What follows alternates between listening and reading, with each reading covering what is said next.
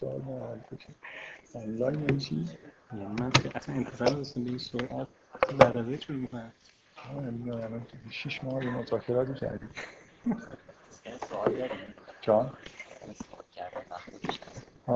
فکر کنم امروز یه خود وقت کم بیاد. آره در اگه کسی سوال داره سوالا حتما بهشون بدید سوال بکنن. ممکن من جواب بدم.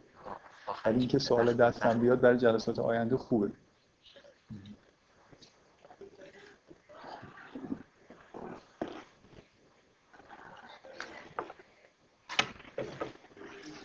خب شروع کنیم دیگه. من اول بگم که امروز خود وقت کم دارم ممکنه زود تموم کنم. معمولا دو ساعت بیشتر صحبت می‌کنم ولی امروز ممکنه یه مقدار سریعتر تموم کنم. اولین نکته که می‌خوام در مورد این صحبت بگم که شروع در واقع یه سری سخنرانیه اینه که این موضوع روانکاوی و فرهنگ اصلا معنیش چیه؟ خود من تصورم اینه که وقتی از روانکاوی صحبت میشه معمولا آدما چیزی که به ذهنشون میاد در واقع روان درمانیه. یعنی روانکاوی مثلا تصور عمومی اینه که یه آدمی روی تخت مثلا دراز کشیده همچین تصویری تو ذهن آدم میاد و داره در مورد رویاهای خودش در مورد چیزهایی که تو زندگیش هست و مشکلات خودش صحبت می‌کنه و اصولا روانکاوی چیزی که به درد آدمای نامتعادل می‌خوره. بنابراین مثلا ماها که آدمای خوبی هستیم مثلا چیکاری به روانکاوی داریم؟ اولین چیزی که باید بگم اینه که این تصور خود تغییر بدم دیگه. اگه کسی فکر می‌کنه که روانکاوی یه چیزی برای آدمای دیوانه است و به اونا قرار کمک بکنه یه خودی اصطلاحاتی به کار ببریم که تفاوت بین این چیزی که من می‌خوام در موردش صحبت بکنم و فرهنگ یه جوری مربوط میشه با اون چیزی که به عنوان روانکاوی و روان درمانی تو ذهن ما هست معنی میشه. در واقع اون, اون چیزی که ما تو ذهنمون هست و معمولا واقعا روانکاوی میگن این چیزی که من می‌خوام در, در موردش صحبت بکنم شاید اصطلاح درستی اگه بخوام براش به کار ببریم توی متنایی که الان هست اسمش رو فرا روانشناسی می‌ذاریم. یه بخشی از مثلا نظریات فروید و آدمای دیگه که تو روانکاوی کار کردن چیزیه که خودشون مثلا این اصطلاح رو اگه اشتباه نکنم خود فروید وضع کرده متا سایکولوژی بیشتر از هر چیزی در واقع اون پایه های نظری هستن که بعدا توی روانکاوی ممکنه منجر به یه روش درمانی هم بشن مثل مورد فروید. و هم همه آدم های معروفی که تو روانکاوی هستن در واقع یه پایه های نظری دارن در مورد روان که بر اساس اون بعدا یه شیوای درمانی ارائه میدن. من مطلقا اینجا نمی‌خوام در مورد اون شیوای درمانی صحبت بکنم می‌خوام در مورد دیدگاه نظری که پایه روانکاوی هستن در واقع صحبت بکنم بنابراین اگه این اصطلاح اصطلاح جا افتاده بود میبایست عنوان این سخنرانی ها رو فرا روانشناسی و فرهنگ میذاشتم نه روانکاوی و فرهنگ که با روانکاوی به معنای متعارفش اشتباه نشه. بنابراین موضوع بحثمون بیشتر در واقع یه جور انسانشناسی از این دیدگاه خواست. و با یه روش های انسان شناسی خودش رشته مستقل تحت عنوان داریم. خیلی از دیسیپلین های دیگه ممکنه یه جوری در واقع ادعای انسان شناسی داشته باشن ولی اینجا توی روانکاوی از یه دیدگاه خاصی با یه شیوار خاصی ما یه نوع انسان شناسی داریم سعی می‌کنیم بفهمیم در درون انسان. در میده و اطلاعاتی در مورد رفتار انسان در واقع به همین دلیلی که به طور بدیهی با فرهنگ ارتباط. شما هر نوع دیدگاهی که نسبت به انسان داشته باشید قطعا یه دیدگاهی داره. در خاطر اینکه فرهنگ مثلا فرض کنید وقتی در مورد هنر داریم صحبت می‌کنیم بسته به اینکه شما انسان رو چه جور موجودی بدونید فعالیت هنری رو چه فهمی در واقع براش قائل باشید و چه دیدگاهی داشته باشید که اصولا اثر هنری چه جوری در انسان تراوش می‌کنه. اینا در دیدگاهتون نسبت به نقد هنری مطمئنا تاثیر می‌ذاره. یکی از مهمترین شاخه های نظریه ادبی و نقد هنری توی قرن بیستم اصطلاحا نقد روانکاوانه بوده که از دیدگاه های این شکلی استفاده می‌کنن و سعی می‌کنن که یه اثر هنری رو دقیقا بفهمن. همه تقریبا می‌دونید که توی روانکاوی مفهوم اصلی مفهوم ناخودآگاه همتون احتمالا یه جاهایی خلاصه شنیدید که مثلا توی اثر هنری دنبال چیزهایی میگردن که از ناخودآگاه هنرمند بیرون اومده و خودش هم ممکنه اطلاع دقیقی نداشته باشه از اینکه چه همچین محتوایی توی اثرش هست. این بنابراین ارتباط بین این چیزی که من بهش عنوان روانکاوی دادم با فرهنگ کاملا مشخصه من از این اصطلاح روانکاوی استفاده می‌کنم و منظورم در واقع همین بیشتر پایه های نظری روانکاویه. چون اون اصطلاح فرا روانشناسی واقعا اصطلاح خیلی جا افتاده نیست. یه نکته دیگه هم که اول کار باید توضیح بدم اینه که چرا در واقع من خودم رو کاندیدی می‌دونم که بیام در مورد روانکاوی صحبت بکنم در حالی که تخصصم اصولا روانکاوی نیست. بکنم دلایل قانع کننده واقعا برای این کار دارم. حالا غیر از اینکه خیلی علاقه مندم و مثلا مطالعه کردم و اینا فکر می‌کنم که اگر از این روانکاو بخواید که بیاد در مورد روانکاوی صحبت بکنه همین مشکل پیش میاد که روانکاوای حرفه‌ای اصولا به اون جنبه های درمانی بیشتر توجه دارن تو جنبه های نظری. آدمایی که بیشتر تو زمینه های در واقع کاربرد نظری روانکاوی توی شاخه های دیگه فرهنگ کار کردن اکثرشون پزشکی روان درمانگر به معنای متعارف نیستن یا به هر حال تأکید کمتری اون زمینه ها دارن. این یه دلیلشه. دلیل خیلی خیلی بزرگتر شاید این باشه که برخلاف خیلی از شاخه های علوم اگر این روانکاوی رو جزء علم بدونیم این مطلقا شاخه ای نیست که توش توافق بین افراد مختلف وجود داشته باشه. های مختلف وجود داره و هر آدمی به طور طبیعی وقتی که واقعا شغلش روانکاویه به یه مکتب وابسته است. و اصولا جو این روانکاوی و این مکتبا نسبت به هم دیگه جو خیلی صلح جویانه و آرامی هم نیست. یعنی به شدت در واقع مثل همونطوری که فرقه های مذهبی با هم دیگه دعوا دارن تو روانکاوی هم واقعا دعوای این شکلی وجود داره. من سه تا مکتب اصلی که تو روانکاوی وجود داره اگه بخوام اسم ببرم در واقع مکتب فرویدی یونگی و مکتب لکان. تقریبا هیچ کدوم اینا هم دیگه قبول ندارن. و مثلا فرض کنید لکان با اینکه یه روانکاوی بود که مطلقا خودش رو پیرو فروید می‌دونست و فکر می‌کرد که در واقع داره یه جوری یه بخشای از اندیشه فروید رو که پنهان مونده رو آشکار می‌کنه و خیلی خودش رو در واقع موجود مستقلی از فروید نمی‌دید. در واقع همش حرفش بود که من دارم فروید رو بازخوانی می‌کنم. ولی ماجرای خیلی خیلی جالبی در مورد به رسمیت شناخته شدن لکان به عنوان یه به اصطلاح روانکاو به عنوان سایکو آنالیسیست وجود داره که اگه بخونید خیلی براتون می‌تونه جالب باشه. که در طی مراحل مختلف بارها این مسئله که به هر حال مکتب لکان رو به رسمیت بشناسن و قبول بکنن که این در واقع روانکاوه. چون فرویدیا این اصطلاح روانکاوی رو فقط برای خودشون به کار می‌برن و میگن کسی دیگه حق نداره که به خودش روانکاو بگه. این اصطلاحی که فروید بحث کرده و به این نوع در واقع دیدگاه و این نوع روان درمانی ما میگیم روانکاوی. بنابراین ما چیزی تحت عنوان روانکاوی یونگی و روانکاوی لکانی نباید داشته باشیم. اینکه یه جلساتی تشکیل می شده مرتب مرکز فرویدی من انجمن روانکاوی آمریکاست که اونجا به هر حال یه ادعای مرتب مطرح می شده که لکان رو به رسمیت بشناسن نشناسن مثلا رأیگیری هایی می شده و هیچ وقت مکتب لکان در فرانسه رأی نمی آورد و هر بارم که این اتفاق می افتاد اینا رأی نمی آوردن یه عده از پزشکایی که طرفدار لکان بودن برای خاطر اینکه می‌خواستن تلاوتشون ادامه بدن و یه جوری اجازه نداشتن که روی مثلا تابلو خودشون اصطلاح روانکاو رو بنویسن از لکان جدا می‌شدن و انشابای مرتب توی مکتب لکان صورت می‌گرفت به دلیل اینکه اون مرجعی که باید اینا رو تایید بکنه تایید نمی‌کرد. من این حرفو دارم می‌زنم برای اینکه متوجه باشید اینجا جو جو خیلی آرام و جوری که مثلا توی فیزیک و ریاضی و اونجور جا هست واقعا نیست. اختلافات بسیار عمده وجود داره. وجود داره. فرویدیا هیچ کدوم از دو تا مکتب دیگر قبول ندارن. یونگی هم تقریبا الان نسبت به فروید و لکان کاملا موضعشون همینجوریه. اینا رو خیلی به رسمیت نمی‌شناسن در این حالی که به حال احترام فروید رو حفظ می‌کنن.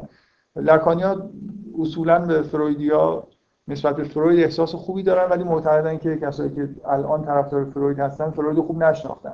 و توی مکتب لکانه که فروید مثلا دقیق شناخته شده برای توی همچین جوی شما اگه از یه آدم حرفه‌ای بخواید که براتون در مورد روانکاوی صحبت بکنه مطمئنا با گرایش خاص به یه فرقه صحبت می‌کنه. من یکی از ویژگی هایی که فکر می‌کنم تو این سخنرانی هست اینه که تقریبا حالا به غیر از اینکه اعتراف می‌کنم که گرایشایی دارم هر کسی به هر گرایشی داره سعی می‌کنم که یه جوری حالت فرق گرایانه نداشته باشم و تا حدی جامعیت رو به اصطلاح از بحث نگیرم. یه نکته دیگه هم این که یه نکته خیلی جالب این که با اینکه فروید خودش اول پزشک بود بعدا روان پزشک روان درمانگر شد و همه حرفایی که زده شاید به نوعی به نظر برسه که در جهت به وجود آوردن یه نظام روان درمانیه. ولی کم و بیش الان تو فضای روان درمانی خیلی بزرگتر از روانکاوی و این آدمایی که من اسم بردم در فضایی که الان مثلا مشاوره می‌کنن و روان درمانی انجام میدن توافق وجود داره که نظام های روان درمانی هیچ کدوم از این سه نفر نظام های موفقی از کار در نیومدن. و در یه اقلیتی در واقع قرار دارن کسایی که روان درمانی رو با این شیوه های شیوه های فرویدی یا یونگی مثلا پیگیری بکنن. الان شما توی تهران فکر می‌کنم یه دونه لکانی هم نداریم اگه یونگی باشه من خبر ندارم ولی احتمالا به هر حال آدمای با گرایش یونگ هستن. ولی روان کسایی که با دیسیپلین فرویدی روان درمانگری انجام میدن وجود داره.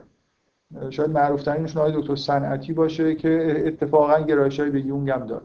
آدم خوب خیلی با تجربه و اتفاقا ایشون گرایش به نقد فرهنگی هم با استفاده از روان درمانگری داره. یعنی آدم نسبتا جامعی ولی می‌بینید اکثر جایی که مشاوره انجام میشه تحت نظام های دیگه انجام میشه. اصولا روانکاوانه نیست. یعنی الان در همه جای دنیا از جمله تو ایران تو سالهای اخیر مرتب می‌بینید که یه مرکزهای مشاوری در واقع به وجود میاد و مرکزهای مشاوره معمولا با یه چیزهای خیلی ساده ای مثل رفتار درمانی یا شناخت درمانی و اینا کار می‌کنن که اصولا ربطی به روانکاوی به اون معنای فرویدی نداره. و تمام اون مکتبای روان درمانگری دیگه هم با هم دیگه مشکل دارن و مخصوصا با روانکاوی مشکل اساسی دارن. یه کتابی به فارسی ترجمه شده از یه آدم معروفی به اسم آیسنک که جز رؤسای رفتار درمانی رفتار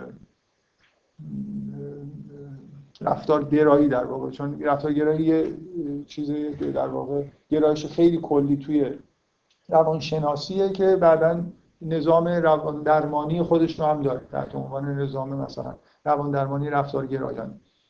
آیسنک تو اون کتابش که ترجمه فارسیش اگه اشتباه نکنم سقوط امپراتوری فرویده اگه واقعا کتاب بخونید ببینید با چه بیرحمی در مورد روانکاوی فرویدی صحبت می‌کنه و تقریبا به اصطلاح آمیانه میگن چیزی براش باقی نمی‌ذاره. هیچ چیزی از نه تئوری و نه روش های درمانی فروید رو مطلقا قبول نمی‌کنه که کوچکترین فایده ای دارن اختلافات در این حد حالا اینا تازه آدمایی هستن که خارجه.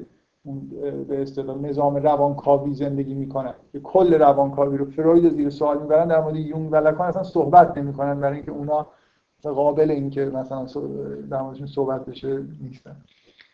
من این مقدمه رو گفتم برای اینکه متوجه بشید که اوضاع احوال یه جور خیلی میگم صلح ای نیست. یه آدمایی باشن کار علمی می‌کنن و کارهای همدیگه رو ادامه میدن و به نتیجه خیلی مثبت و خوب خوب می‌رسن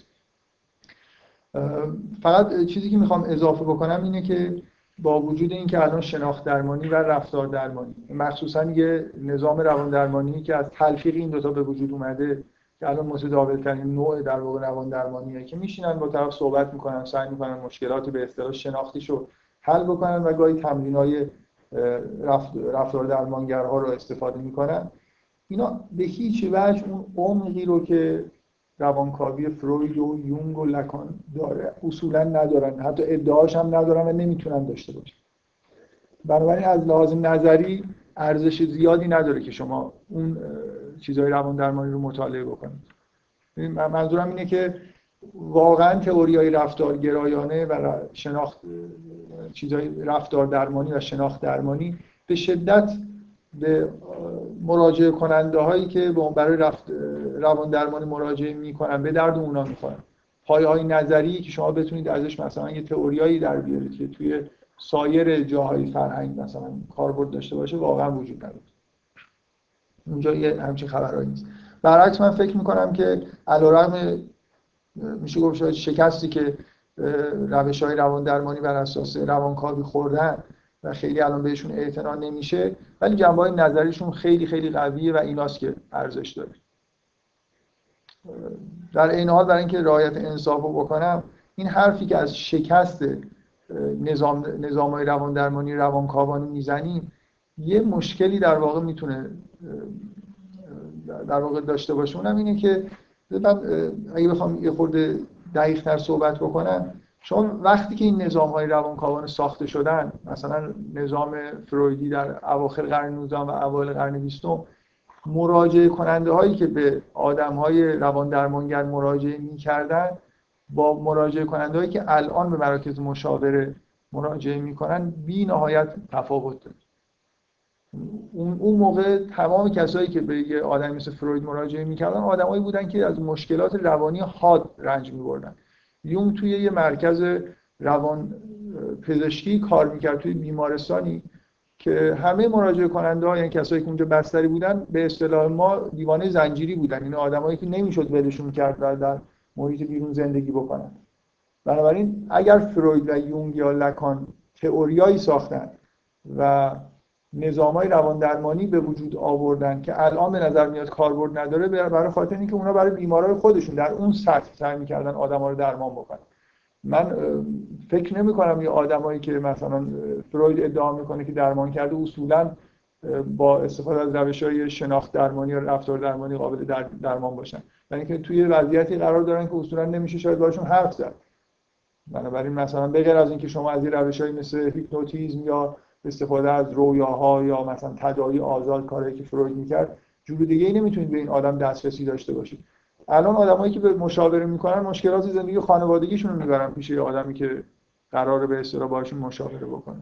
چیزهایی که در یه قرن قبل اینا اصلا مشکل روانی حساب نمی‌شد و کسی برای این خاطر به یه آدمی مثل فروید و یونگ مراجعه نمی‌کرد. بنابراین یه خورده بی‌انصافیه که بگیم که الان مثلا روانکاوی شکست خورده و یه دیسیپلین های دیگه هستن که بردن. مثلا انگار رقابتشون با هم دیگه به نفع اینا خاتمه پیدا کرد واقعیت امر اینه که روان درمانی متحول شده. مراجعه کننده ها متحول شدن مراجعه کننده هزاران برابر شدن و دیگه آدم های نرمال به دلیل مشکلات خاصی که تو زندگیشون هست الان مراجعه می‌کنن به روان درمانگرا. و طبیعیه که الان خیلی کار عجیبی اگه یه نفر بخواد که آدمی رو که مشکلاتی توی زمینه رابطه مثلا زناشویی خودش داره رو با روش های مثلا یونگی مراجعه چیز کنه درمان بکنه. مثلا از رویاهای نمیم دوران کودکیش بپرسه. یه مشکلات خیلی ساده تری داره که با چهار تا کلمه حرف زدن و یاد دادن یه سری مهارت ها ممکن به راحتی حل بشه.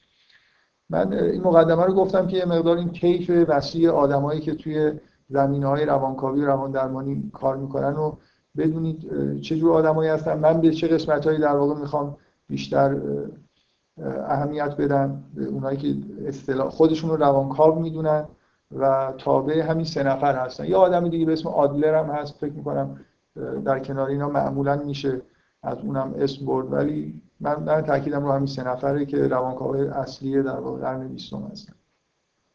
این مقدمه در مورد اینکه این اصلا عنوان معنیش چیه و چرا من خودم رو کاندید می‌دونم که مثلا بیام در مورد هم چیزی صحبت بکنم. فکر می‌کنم که کاربردهای فرهنگی اصولا خارج از نظام های روان درمانی مطرح میشن و هر چقدر طرف یه نفری که صحبت می‌کنه متخصص این زمینه نباشه شاید از جهاتی بهتر باشه از الانم پنهان نمی کنم که من نسبت به یونگ به هر حال یه گرایش خاصی دارم ولی واقعا تقریبا می‌تونم بگم که لکان رو هم خیلی بهش علاقه دارم و فروید رو هم چون منشأ این دوتا نظام لکان و یونگ حساب میشه نمیشه دست کم گرفت. مثلا ممکنه یه مدار بیش از اینکه علاقه شخصی من هست روی فروید تاکید بکنم. فکر می‌کنم کسی فروید رو نفهمه قطعا لکان رو که قطعا نمی‌فهمه یونگ رو هم به مقدار زیادیش رو نمی‌فهمه اینا در واقع به نوعی دو تا نظامی هستن که از نظام فروید جدا شد. خب بذارید مقدمه دوم من در مورد خود روانکاوی و اینه که یه مشکلاتی وجود داره توی وارد شدن توی زمین های روانکاوی. می‌خوام از یه تجربه شخصی خودم در مورد مشکلی که برای خودم پیش اومده بگم و سعی کنم که لاقل یه بدم که مواظب باشید که این مشکلات باعث نشه که خیلی زود دور بشید از این موضوع. من تجربه شخصیم با روانکاوی اینه که وقتی حدودا فکر می‌کنم 16 سالم بود توی یه کتابخونه ای از روی کنجکاوی به هر یه کتاب روانکاوی برداشتم و یه فکر می‌کنم یه جلسه این کتاب خوندم. یعنی یه روز بعد از ظهر نشستم و یه قسمت از این کتاب رو مطالعه کردم. اسم کتاب کتاب کتاب معروفی هم هست و خیلی وقت از فارسی ترجمه شده هست روان... نظریه های روانکاوی شخصیت از یه آدمی به اسم بلوم. خب اون موقع که من اصولا نمی‌دونستم تو روانکاوی چه خبره چه مکتبایی وجود داره این به کتاب بلوم کتابی که کاملا توی سنت فرویدی نوشته شده و اشاره های خیلی خیلی مختصری به آدمای دیگه هم ممکنه توش شده باشه منتها در حد مثلا چند پاراگراف بیشتر نیست. و اگه بخوام این خاطره رو مثلا سعی کنم احساسی که از خوندن این کتاب به مدت چند ساعت بهم دست داد رو براتون بگم اینه که اولا مثلا چیزی که واقعا خاطره ای که تو ذهنم از این کتاب اینه که در مورد منش انسان از اولم شروع نکردم به خوندن. کتاب همینجوری ورق زدم و یه قسمت رو خوندم. بنابراین چیزایی که میگم اصلا نمی‌دونم کجا این کتاب اومد. یه چیزی که تو ذهنم هست اینه که در مورد منش انسان منش های انسان رو به سه نوع دهانی مقعدی و جنسی. حالا با یه اصطلاحاتی که من اصطلاحات اصلی رو به کار نمی‌برم برای خاطر اینکه ممکنه خود بی‌ادبانه به نظر برسه. به همچین چیزهایی تقسیم کرده بود که آدما اصولا منششون به این سه نوعه. بر حسب اینکه در کودکی مثلا ممکنه در کدومی که از این مراحل رشد روانی خودشون متوقف شده باشن. رشد روانی توی دیدگاه فرویدی از حالت دهانی به مقعدی و بعد در مثلا به حالت جنسی می‌رسه و به نظر میاد که اون انتهای رشد روانی است.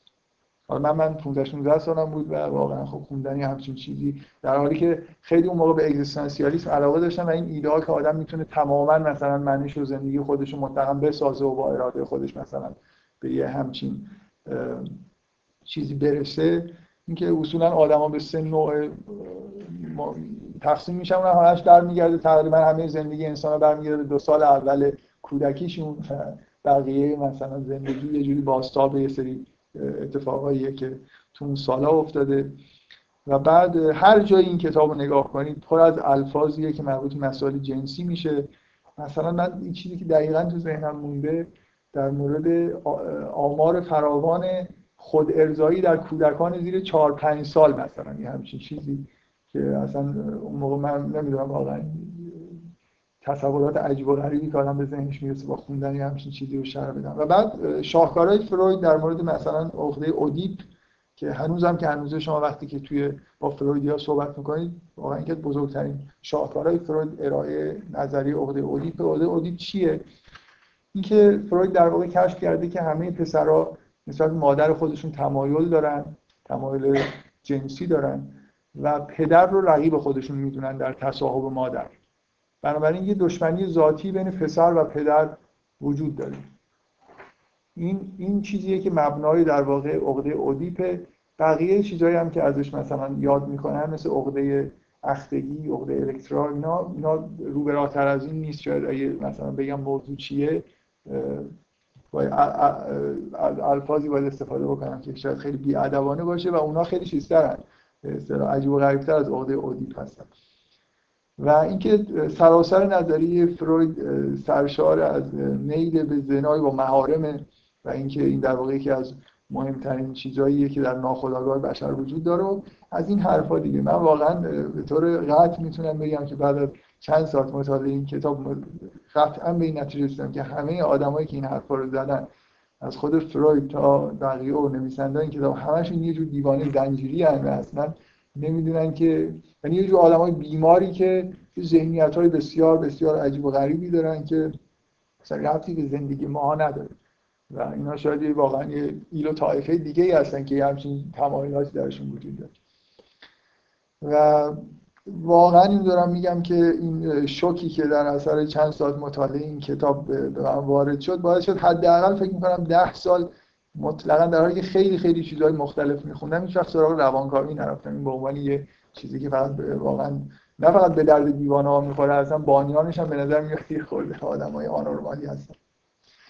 و شاید بگم مثلا بعد از 15 سال من در به در دنبال این کتاب روانکاوی نظری روانکاوی شخصیت بلوم گشتم چون دیگه نایاب بود و به هر حال با خوشحالی خیلی تمام یه جایی پیداش کردم و الان فکر می‌کنم چقدر این کتاب جالبه. اینو گفتم برای اینکه متوجه بشید که چقدر وارد شدن به هیته روانکاوی در شروع می‌تونه سخت باشه یعنی می‌تونه باعث سوء تفاهم باشه. آدم این چیزایی می‌خونه به نظرش میاد که خب داره خوب می‌فهمه دیگه اینا به وضوح همچین مزخرفاتی نوشتن. ولی واقعا شاید آدم از جای درست شروع نکنه و خوب حس نکنه که اینا چی دارن میگن و مشکل چیه؟ اصلا چه مشکلی رو دارن حل می‌کنن؟ مثل اینکه در واقع بذار اینجوری بهتون بگم که شاید نکته اصلی اینه که صورت مسئله هایی وجود داره که اصلا تو ذهن ما این مسئله ها نیست. و اینا در جهت جواب دادن به سوالایی دارن یه تئوریایی میگن که ما اون سوالا رو نمی‌دونیم. اصلا برامون مهم هم نیست. بنابراین واضحه که یه همچین حرفایی برای ما خیلی خیلی عجیب غریب باشه. من وقتی میگم خیلی با علاقه این کتابو گرفتم و میگم کتاب خوبی منظورم این نیست که این حرفایی که اونجا نوشته همش درسته و من الان خیلی به این حرفا علاقه مندم ولی اینکه اینا دیوانه نیستن حداقل می‌تونم بگم که آدمایی که خیلی خوب روی چیزایی فکر کردن و حرفایی که می‌زنن اصولا حرفای خیلی پرتی هم نیست. ولی در این حالی که ممکنه الان برای من خودم شخصا علاقه به مثلا نوع نگاه فروید نداشته باشم ولی صد درصد می‌تونم این اطمینان رو بدم که مطلقا اینا حرف حرفای پرتی نیستن. حرفای خیلی جالبی هم توش پیدا میشه و در واقع حالا من سعی می‌کنم توجیه بکنم که چرا این حرفا جالبه. اگه این جلسه فقط به همین بگذره که من یه مقدار در واقع زمینه فکری فروید رو بتونم بهتون بگم که اگر بعد از این جلسه رفتید یه کتابی خوندید دچار شوک نشید لااقل مثلا ده سال به عقب نیفته خوندن روانکاوی براتون یه مقدار همین جلسه رو به این بگذرونم فکر کنم خیلی خوب.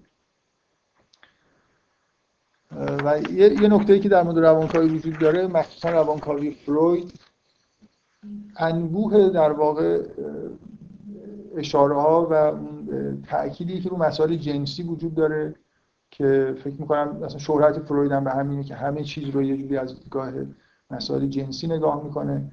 و این خیلی در برخورد اول در واقع باعث میشه که آدم عقب بشینه. برای خاطر اینکه ما در همه فرهنگ ها تقریبا این ممنوعیتی در مورد حرف زدن با سراحت در مورد مسائل جنسی انحراف های جنسی تمایلات پنهان جنسی داریم.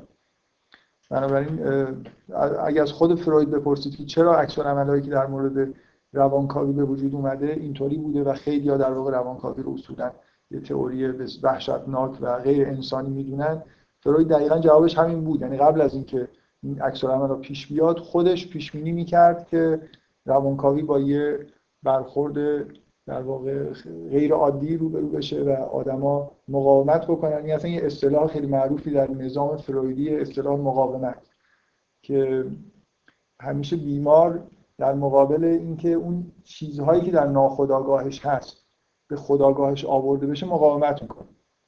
در واقع یه جور دیدگاه فرویدی نسبت به ناخودآگاه مثل یه جایی مثل مخزنی که خیلی چیزهایی که ما نمی‌خوایم باش مواجه بشیم و از خاطرات گرفته تا امیال درونیمون اینا رو پرتشون می‌کنیم توی یه پستویی به اسم ناخودآگاه و بنابراین در مقابل دوباره به خداگاه آوردنش یه مقاومت وجود داره.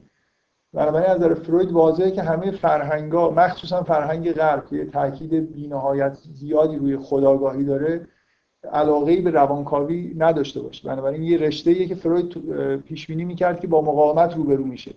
آدما تک تک آدما و کل نظامای فرهنگی علاقه به اینکه این حرفا رو بشنون پیدا نمی‌کنن. برای خاطر اینکه انگار در مورد چیزهایی در درونشون که نمی‌خوان بدونن که وجود داره داره صحبت می‌کنه. فرویدیا کاملا دیدگاهشون اینه. هر کسی که به فرویدیا بگه که شما این حرفایی که می‌زنید پرته بلافاصله میگن که تو دچار مقاومت هستی و نمی‌خوای یه چیزایی در در درون خودت قبول بکنی. و این به هر حال عادت کردن به روانکاوی این مشکل رو برای آدم ایجاد می‌کنه که فکر می‌کنم همه آدمایی که روانکاوی می‌خونن بعد این مدتی خیلی راحت و عادی میشه براشون که در مورد مسائل جنسی با سراحت صحبت بکنن و این به هر حال در هر جمعی با یه مقاومتی روبرو میشه. ممکنه مثلا یه آدمی وقتی این کار می‌کنه دچار بدنامی بشه و همون ترتیبی که من احساس کردم که این آدمایی که این تئوریا رو ساختن یه جوری آدمای بیماری بودن ممکنه یه آدمی که توی حوزه روانکاوی فکر می‌کنه بعضی مدتی بدون اینکه بخواد دچار همچین مشکلی بشه. یعنی به طور غیر عادی براش راحت بشه در مورد مسائل جنسی فکر بکنه در مورد مسائل جنسی حرف بزنه. حتی از بعضی الفاظ یعنی واقعا تو این کتابا چنان از بعضی الفاظ به راحتی استفاده می‌کنن. مثل الفاظ علمی دیگه براشون هیچ مسئله نیست. و وارد خیلی جزئیات میشن که ما عادت به حرف زدن یا شنیدن در مورد این چیزا نداریم. بنابراین این خطر همیشه در مطالعه روانکاوی وجود داره که آدم یه دفعه به هر حال دچار این مشکل بشه و من قبل از اینکه بیام این جلسات واقعا مدت ها به این فکر کردم چجوری ممکنه بشه این جلسات رو اداره کرد در مورد روانکاوی صحبت کرد خیلی دیگه به اصطلاح وارد مسائلی که قابل تر توی جمع نیست یا خیلی خوب, خوب نیست که آدم توی جمع مطرح بکنه نشم. یا اگرم قراره که بعضی چیزا رو وارد بشم با شیبی وارد بشم که دچار شوک نشم. در هر روانکاوی اینجوری هست. مخصوصا روانکاوی فروید و لکان بی نهایت توش مسائل جنسی بهش اهمیت میدم اگه بتونم همین رو فقط امروز تا آخر جلسه جا بندازم که چرا یه جایگاه فوق العاده ای داره مسائل جنسی توی نظریه فروید و کلا تو روانکاوی؟ فکر می‌کنم خوبه این جلسه رو به همینجا بتونیم ختم بکنیم. خب یه توضیحی که فقط می‌خوام بدم می‌خوام سعی بکنم که همین رو بیشتر در واقع در موردش حرف بزنیم که چرا روانکاوی در برخورد اول عجیب به نظر می‌رسه. بذارید یه تمثیلی استفاده بکنم. من هر جایی که میرم سعی می‌کنم برای دانشجوهای کامپیوتر که دارم صحبت می‌کنم ناخودآگاه از این اصطلاح نرم افزار و سخت افزار یه جایی استفاده می‌کنم. برای اینکه فکر می‌کنم خب تو ذهن همه. الان فکر می‌کنم توی دانشگاه برق دارم صحبت می‌کنم. دانشگاه فنیه ممکنه. اوزار بیشتر. برای من دانشگاه برق چون من اینجا رو به عنوان دانشگاه برق می‌شناسم. موقعی که من دانشجوی لیسانس بودم یه درسی داشتیم به اسم سیستم تلویزیون که فکر می‌کنم الان اختیاریه. اجباری نیست. این تجربه که تو سیستم تلویزیون به دست آوردم و بگم و سعی کنم از این طریق توجیه بکنم که چرا روان روانکاوی در نظر اول خیلی خیلی دور از تجربه های ما و چیز عجیب و غریب به نظر می‌رسه و باید این مدار تحمل کرد تا این چیز عادی بشه. این سیستم تلویزیون یکی از جالب ترین جاش جاییه که بعد اینکه شما با مقدماتش آشنا میشید مثلا تا حدود مدارا رو می‌فهمید نحوه انتقال مثلا فرض کنید تصویر رو همراه با صدا یاد می‌گیرید اینا رو. تو اون درسی که ما میخوندیم آخرش به جایی می‌رسیدیم که در مورد اختلالات و عیبایی که تلویزیون پیدا می‌کنه صحبت می‌کردن. و تلویزیون عیبای خیلی خیلی جالب و عجیب و غریبی پیدا می‌کنه. مثلا فرض کنید در واقع یه بخشی از درس بخش کوتاهی از درس این بود که اگه یه تلویزیونی ببینیم که فقط یه خط سفید نشون میده این ایرادش چیه؟ کجا رو باید برای رفع همچین ایرادی بگردیم؟ خب این به نظر میاد که اون عمل جاروب کردن رو چند نفرتون سیستم تلویزیون گرفتید یا به هر می‌دونید که تلویزیون چه خبره. که این ممکنه مثلا اون سیمپیچایی که به طور عادی ترین چیزی که آدم به ذهنش می‌رسه اگه بدونید تو تلویزیون چی میگذره اینه که سیست... اون سیستم سیمپیچی عمودیش که باعث انحراف در واقع این خطی که جارو میشه خراب شده و فقط داره یه خط رو جارو می‌کنه. برعکس یه خط عمودی ببینید بازم احتمالا به همون چوکی که اون کار رو انجام میده شک می‌کنید. اگه یه نقطه ببینید اصلا به نظر میاد کل اون سیستم مختل جاهای دیگه تلویزیون هم ممکنه ایراد پیدا کنه باز همین چیزها رو ببینید. منتها یه آدمی که تعمیر تلویزیون می‌کنه دقیقا آدمیه که با شنیدن اینکه چه عیبی پیدا کرده می‌دونه که به ترتیب احتمال بده که کجاها رو باید نگاه کنه. هر تعمیرکاری این کار می‌کنه دیگه. بر اساس عیبا می‌دونه که هر عیبی این نشانه هایی که ظاهر میشن مربوط به چه قسمتی از دستگاه میشن. حالا خورده دقت بکنید فرض کنید که شما اصلا نمی‌دونید تو تلویزیون چه خبره. اطلاعی از سیستم تلویزیون ندارید. ولی توی یه جایی کار می‌کنید که تعمیرگاه تلویزیونه و مرتب تلویزیون های زیادی رو میارن و شما این عیبا رو توش مشاهده می‌کنید. قبول دارید که از روی یه آدم عادی که تو خونه نشسته و تلویزیون سالم و نگاه می‌کنه.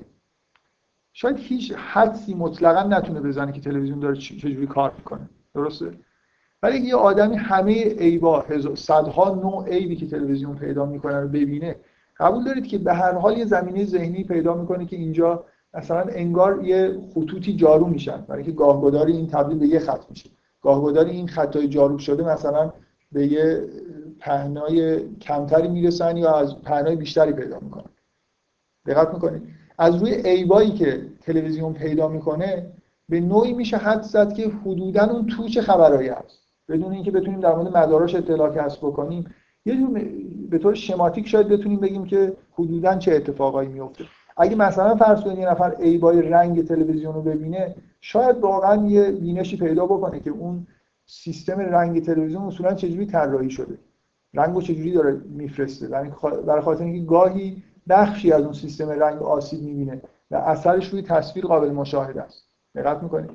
من می‌خوام از این تمثیل استفاده بکنم و بگم که واقعا روانکاوی اینجوری شکل گرفته. یعنی روانکاوی آدمایی که روانکاوی رو ساختن آدمای دیوانه ای نبودن. ولی با آدمایی سر و کار داشتن که دچار اختلالات خیلی خیلی شدیدی شده بودن و بخشایی از سیستم روانیشون مختل بود. و یه نشانه های عجیب غریبی ظاهر می‌کردن بنابراین اینا بر اساس این اختلالایی که دیدن به یه چیزای واقعی در روان پی بردن.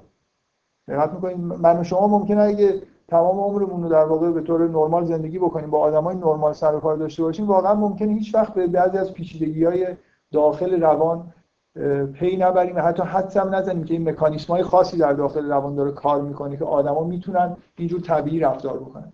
ولی وقتی می‌بینید که بعضی از ایرادهای عجیب و غریب توی آدما ظاهر میشه اون وقت می‌تونید در واقع حدس بزنید که اون داخل چه مکانیسمایی وجود داره که وقتی خراب میشن یه همچین ایرادایی در داخل ظاهر میشه.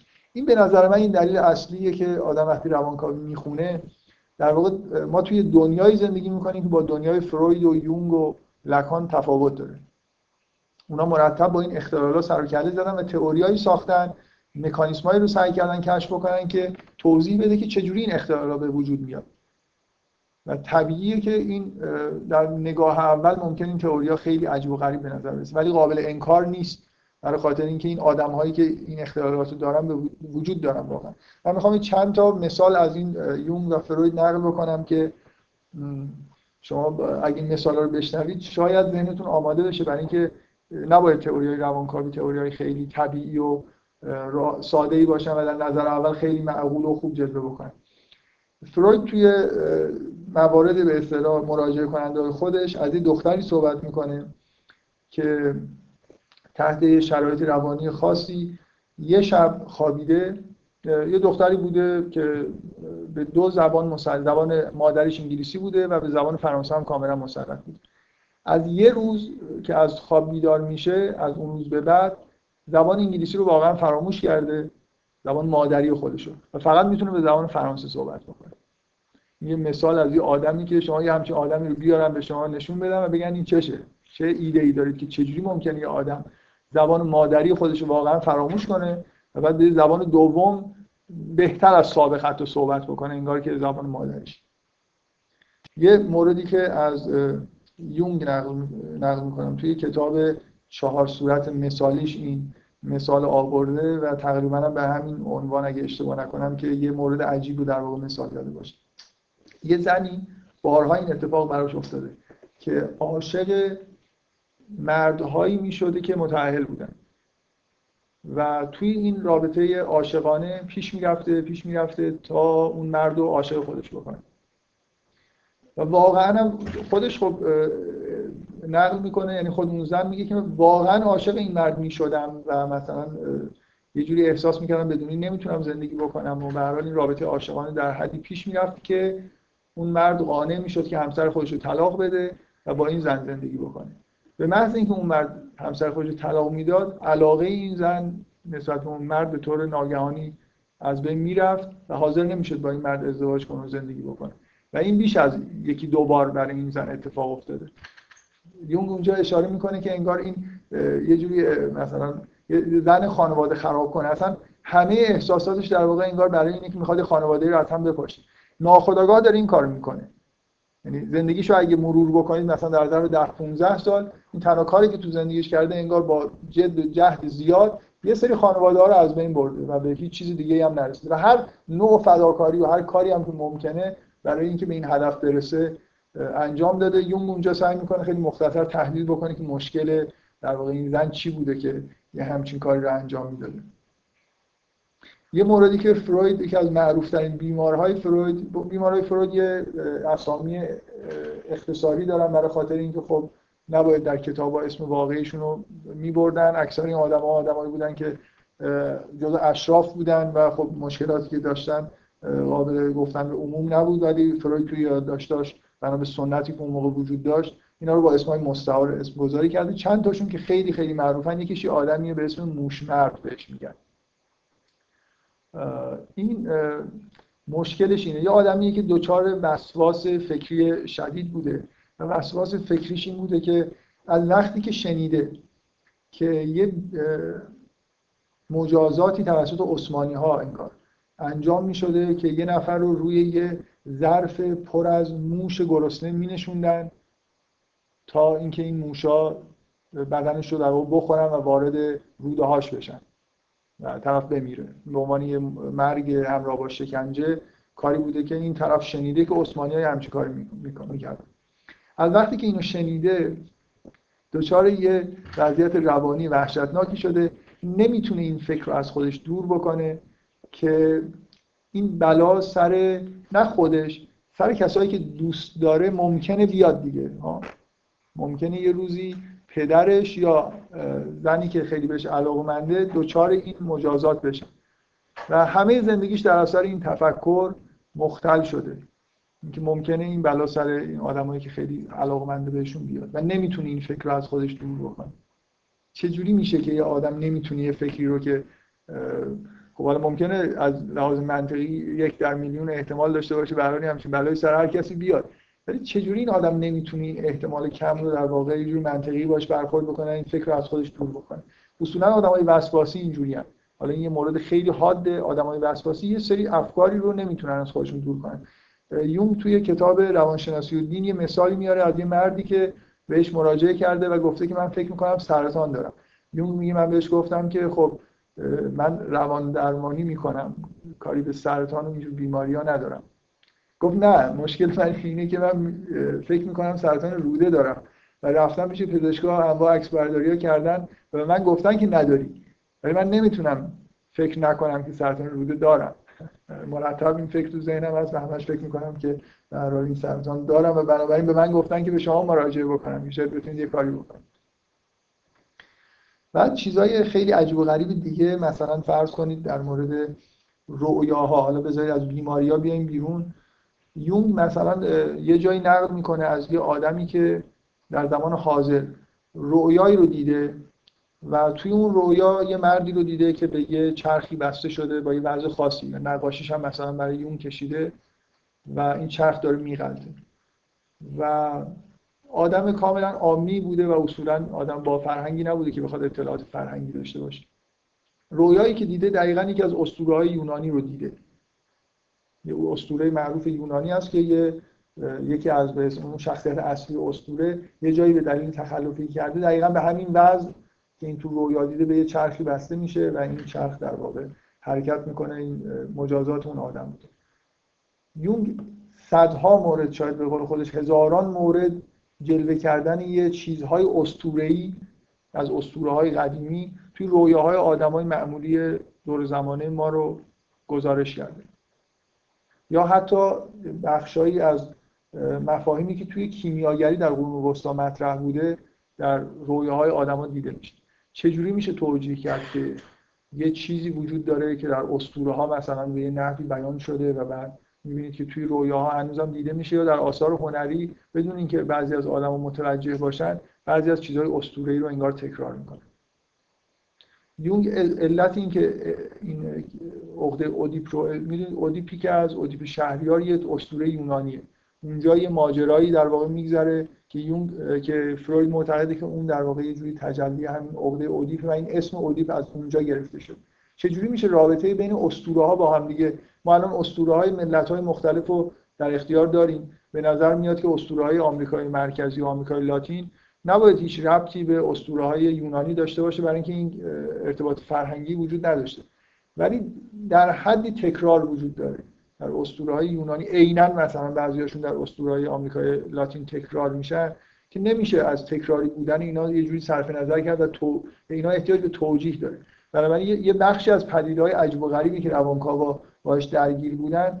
رؤیاهای عجیب و غریب رؤیاهایی که گاهی در مورد آینده به نظر میاد حتی ممکنه اطلاعات بدن از دیدگاه یونگ و رویاهایی که شباهت های عجیب و غریب با هم دیگه دارن و شباهت با اسطوره ها دارن و شباهت هایی که خود اسطوره ها با هم دیگه دارن. اینا پدیده های عجیبی هستن که روانکاوا بهشون علاقمندن سعی می‌کنن توی تئوری های خودشون به نوعی به سمتی حرکت بکنن که بشه این پدیده رو توجیه کرد.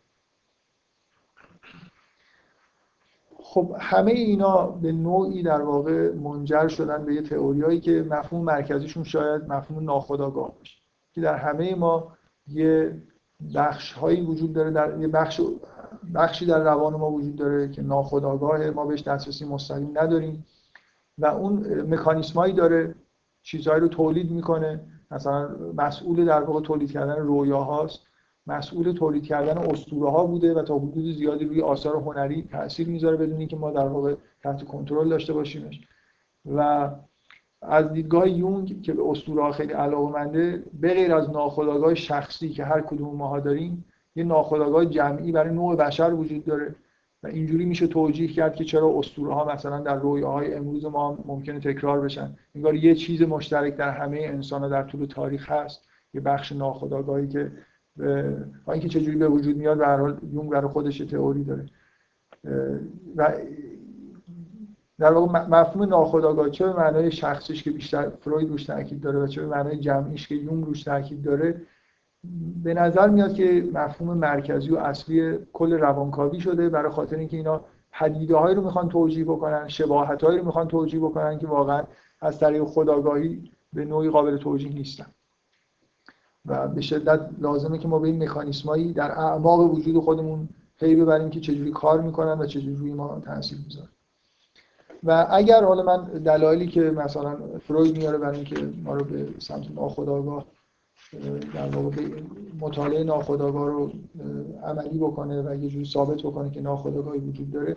اگه قبول بکنید که بخش ناخودآگاه در روان انسان وجود داره اون وقت نمی‌تونید از این فرار بکنید که این بخش فقط در حالت خواب نیست که فقط در حالت خلاقیت هنری نیست که فعاله.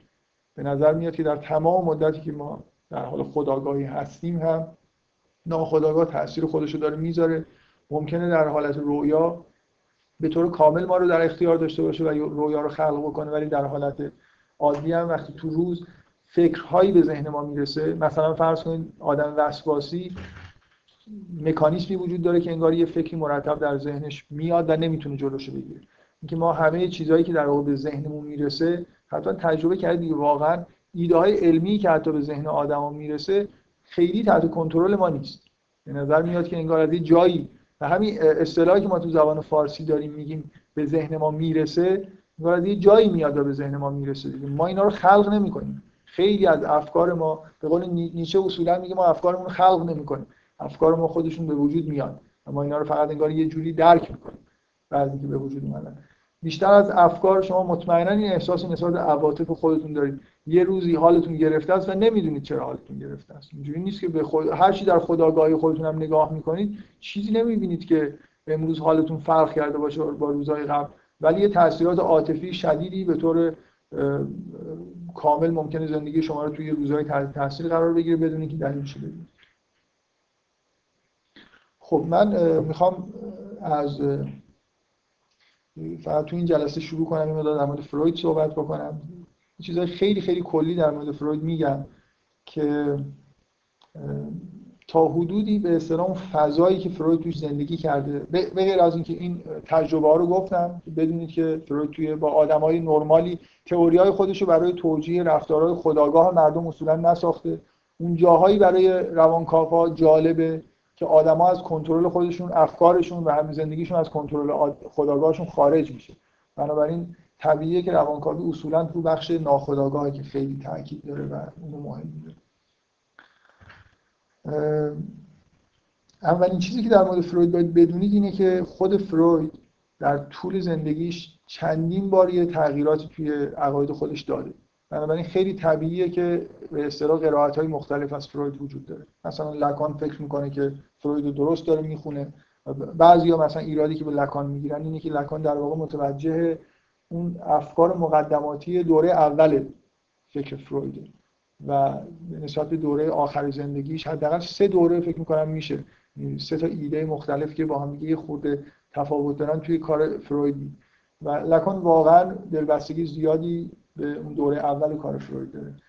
و تقریبا اکثریت آدمایی که الان طرفدار فروید هستن دوره اول و دوم رو بیشتر میپسندن دوره سوم یه دوره مشکوکیه که تو سال آخر عمر فروید که به یه چیزی تحت عنوان غریزه مرگ در انسان قائل شد به نظر میاد خیلی از مبانی فکری فروید رو تو دوره اول دومش یه خود زیر سوال می‌بره در حالی که فروید اینو تکامل نظری خودش می‌دونسته. برای آدمای طرفدار فروید هم باز یه خود نسبت به این افکار آخر فروید مشکل دارن. تو آثارشون می‌تونید ببینید. حتی من یه بار یه کتابی رو یادمه که یه جوره یه جوری اینو در واقع تحریف کرده بود و تا اونجا که من یادمه این کتاب خیلی خوبی هم هست. کتاب مختصر و مفید خیلی کوچیکی از یه آدمی به اسم آنتونی آستور به اسم فروید. فکر کنم انتشار طرح نو چاپ کرده. اونجا یه،, یه طوری به نظر من اینجور تو ذهنم مونده که ادعا می‌کنه که اواخر عمرش هست که فروید در انتها به این نتیجه رسیده بود که همه چیز رو میشه به لذت به غریزه لذت و زندگی در واقع تقلیل داد توی روان. در حالی که توی تاریخ در واقع نوشته های فروید اگه نگاه کنید از یه جا... تا یه جایی اینطوریه و از یه جایی به بعده که فروید یه عامل دیگر رو احساس می‌کنه که لازمه وارد کنه. یعنی به غیر از اینکه ما غریزه زندگی داریم فروید معتقد به این میشه اواخر عمرش که ما غریزه مرگ هم داریم یه چیزی در درون ما ما رو به سمت مرگ می‌بره. حتی این جمله معروف رو فروید گفته که خیلی با بیمیلی در واقع نقلش می‌کنن و اینو افراط می‌دونن که هدف زندگی مرگه. غریزه مرگ در واقع بخش عمده که توی ما وجود داره و ما رو یه جور انگار به سمت مرگ داره هدایت می‌کنه.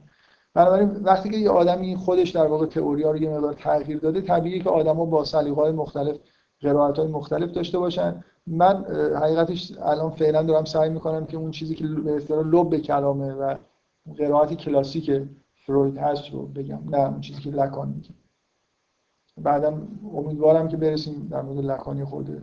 بیشتر صحبت کنیم. لکان اصولا آدمی که شهرت داره به اینکه خیلی خیلی پیچیده است. و نحوه هم تئوریش نسبتا پیچیده است و هم مخصوصا نحوه بیانش خیلی خیلی پیچیدگی داره.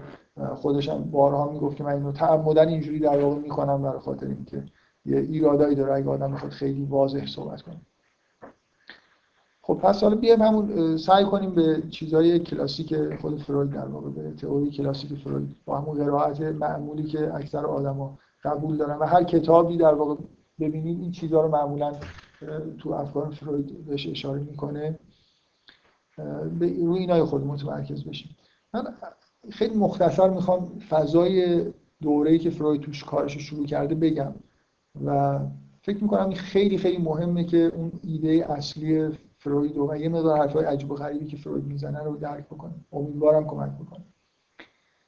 دوره‌ای که فروید اواخر قرن 19 هم تئوری خودش شروع می‌کنه به ابداع کردن دوره‌ایه که اوج شاید شهرت و علاقه محیط های علمی به نظریه تکامل داروین. به نظر میاد که خیلی ها احساسشون اینه که بعد از مثلا تئوری های نیوتون که یه دفعه مثلا فیزیک رو متحول کرد تئوری های داروین هم به همون معنای تحول و انقلاب بزرگ تو زمینه زیست شناسی بوده. یعنی بعد از اینکه ما فیزیک به اصطلاح اجسام رو و عالمی بیجان رو تونستیم توسط فیزیک نیوتونی خوب توجیه بکنیم به نوعی به نظر می‌رسه پدیدهایی که مربوط به حیات میشن اینا در نظریه داروین هست که به طور خیلی انقلابی توجیه شده. حالا الان آدمایی که توی نظریه تکامل رو قبول دارن حتی معتقدن که نظریه داروین خیلی در واقع در موردش اغراق شده. خیلی از آدمایی که الان طرفدار نظریه تکامل هستن معتقدن که فرم اولیه‌ای که داروین بیان کرده بیشتر science fiction ه. داستان علمی تخیلی تا science باشه. برای اینکه نه شواهد کافیه نه مکانیسما رو شرح میده فقط در واقع مثل یه حدس فلسفیه که می‌تونه یه همچین چیزی رو فرض بکنیم و اینجوری در واقع یه تئوری بسازیم. یکی از مخالفین نظریه تکامل که می‌دونید به هر توی مجامع علمی هم همچنان مخالفت با نظریه داروین خیلی وجود داره. خیلی بیشتر از بقیه نظریه‌ای که به اصطلاح نظریه علمی حساب میشن. یکی از مخالفین یکی از صفحات کتاب منشأ انواع داروین رو برداشته بود. من یه جایی می‌دیدم که دو, دو صفحه فکر می‌کنم. و نشون داده بود که تو این دو صفحه تعداد عبارتهایی که از این نوع که فرض کنید اگر فرض کنید می شود تصور کرد یا چیزایی از این نوع. مثلا در دو صفحه بیش از سی چهل مورد به طور غیر عادی همچین چیزایی تکرار شد که اگر فرض کنیم اینجوریه و اینو بپذیریم و موقتا مثلا قبول بکنیم. اینکه الان یه عده‌ای حتی طرفدارا میگن science fiction ه برای اینکه واقعا موقعی که داشت این تئوری خودشون می‌داد به اندازه کافی شواهد در اختیار نداشت. مکانیسما رو توضیح نمی‌داد. مثلا میگه اگه فرض کنیم که از این موجود زنده بشه یه موجوداتی به دنیا بیان که باهاش تفاوت داشته باشن اون وقت مثلا می‌تونیم اینو نتیجه بگیریم که یه همچین اتفاقی میفته. بدون اینکه کوچکترین ایده ای داشته باشه که مکانیسم چیه. الان تو نظریه تکامل جدید خب ژنتیک کمک می‌کنه که مثلا یه چیزایی به اسم جهش وجود داره و یه موجود زنده می‌تونه موجود زنده ای رو از خودش در واقع متولد بکنه که اون باعث یه تفاوت‌های یه ویژگی‌های متفاوتی داشته باشه. و حالا حداقل در یه ابعادی برای موجودات خیلی ساده ما این جهش ها رو می‌بینیم. در همه موجودات به حال این مکانیسم جهش وجود داره. حالا اینکه نظر تکامل چقدر خوبه بده یا نمی‌دونم الان وضعیتش چجوری اصلا مهم نیست. در زمان فروید نظریه تکامل نظریه بسیار مطرحی بود و یه شور و خاصی نسبت بهش وجود داشت. نظریه تکامل دو تا چیز خیلی در واقع یه دیدگاه خیلی خیلی مهمی رو در مورد حیات داره بیان می‌کنه. اونم اینه که همه تغییراتی که اصلا حیاتی به وجود اومده حالا وجود به وجود اومدن حیات بذاریم کنار. به وجود اومدن انواع. از جمله انسان در جهت اینه که طبیعت یه جوری در واقع داره سعی می‌کنه که موجوداتی به وجود بیان که به اصطلاح داروینی فیتنسشون بیشتر از موجوداتی باشه که والدینش هستن. یعنی بیشتر با شرایط محیط بتونه خودش رو تطبیق بده. تمام نظری دارون چیزی نکته خیلی مهمی که توش وجود داره اینه که یه در واقع دیدگاه کاملا ماتریالیستی و طبیعی در مورد تحول حیات در کره زمین سعی می‌کنه ارائه بده با این دیدگاه که هدف اصلی رسیدن به شرایط زندگی بهتر و شرایط در واقع بقای بهتر. نکته اصلی توی نظری تکامل اینه که طبیعت انگار همش داره موجودات رو یه جوری انتخاب می‌کنه. اونایی که شرط بقای بیشتر انواعی که شرط بقای بهتری دارن پایدارترن و بیشتر میمونن. و شرط بقا به شدت در واقع تو نظری داروین خلاصه میشه در اینکه کدوم موجودات می‌تونن توالد و تولید مثل بهتری داشته باشه هر چقدر که یه موجود موفق باشه در اینکه نوع خودش رو تکثیر بکنه بهتر در واقع می‌تونه دوام بیاره. به اضافه اینکه باید از یه حداقل فیتنسی نسبت به طبیعت هم برخوردار باشه. دو تا چیز تو نظریه تکامل داروین هست که به نظر میاد روی فروید خیلی تاثیر گذاشته. اینکه کل انواع رو و به وجود اومدن انسان رو به عنوان موجود زنده میشه در دو تا غریزه در واقع انگار خلاصه کرد. دو تا چیزی که مهمه. یکی در واقع غریزه سیانت ذات انسان می‌خواد حیات خودش رو به هر طریق ممکن ادامه بده. ما مرتب در واقع در جنبش هستیم برای خاطر اینکه زندگی خودمون رو ادامه بدیم. به اضافه یه چیزی غیر از این و اونم تولید مثل. انسان ها همه در واقع غریزه ای دارن که اینا رو میکشونه به سمت تولید مثل و نسل خودشون رو در واقع حفظ می‌کنن و اینا لازمه بقای نوع بشر. چه یه انسان به طور خاص به نفعش باشه این نکته خیلی مهمیه. ممکنه یه آدم توی شرایط خاص به نفعش نباشه که تولید مثل بکنه. شاید مثلا یه در یه دوران سختی که مردم با شکار دارن زندگی می‌کنن یه مرد راحتتر باشه که به زندگی خودش ادامه بده و دنبال تولید مثل نره. تولید مثل مثل وظیفه اجباریه که یه آدم باید اینو در واقع انجام بده بدون اینکه به نفس خودش بستگی داشته باشه. دقت می‌کنید منظورم چیه؟ سی... غذا خوردن و هر کاری که من برای سیانت ذات می‌کنم در خداگاهی من انعکاس خیلی واضحی داره. لازم نیست که حتی غریزه ای وجود داشته باشه. من می‌تونم فکر کنم که مثلا از یه چیزایی لذت می‌برم و دنبالش برم و می‌خوام زندگی خودم رو حفظ کنم. تولید مثل گاهی اوقات اساسا می‌تونه یه فعالیتی باشه که با سیانت ذات خیلی هماهنگ نباشه. مثلا فرض کنید یه مرد شکارچی وقتی که همسری انتخاب می‌کنه و خانواده تشکیل میده زندگی سختری رو داره انجام میده و سیانت ذات خودش در واقع به خطر میفته برای خاطر اینکه خانواده‌اش باید حفظ بکنه. بنابراین غریزه تولید مثل لازمه در نوع بشر. باید ما به طور غریزی به این سمت بریم. برای اینکه ممکنه آگاهی ما ما به این سمت نبره. یعنی اگه ما حسابگر باشیم و ضرورتی در درون ما نباشه که ما رو به سمت تولید مثل ببره ممکنه این کار رو انجام ندیم. دقت می‌کنید منظورم چیه؟ تولید مثل دورتر از آگاهی ما حتی قرار داره نسبت به سیانت ذات. من می‌تونم آگاهانه فکر کنم که یه کارایی دارم انجام میدم به نفع خودم. ولی تولید مثل به نفع نسل من نه به نفع شخص خود من. بنابراین با حسابگری متعارف ممکنه خیلی رو در نیاد. بنابراین طبیعت در درون ما یه غریزه جنسی خیلی قوی گذاشته. اینا تصوراتی که فروید از داروین به ارث برده. برای اینکه قرار نسل حفظ بشه. نه فقط افراد حفظ بشن. قراره که ما به سمت این بریم که نسل خودمون رو در واقع تکثیر بکنیم و حد اکثر فداکاری رو انجام بدیم برای خاطر اینکه نسل تکثیر بشه. من این دو تا نکته به توی ذهن فروید هست که ما دیگه اون تصوراتی مثلا فرض کنید دینی چیزایی که به اون به رسیده در مورد انسان رو فروید می‌خواد بذاره کنار. می‌خواد کاملا یه تئوری ماتریالیستی داشته باشه طوری که محیط علمی اون موقع اینجور اختزا می‌کرده.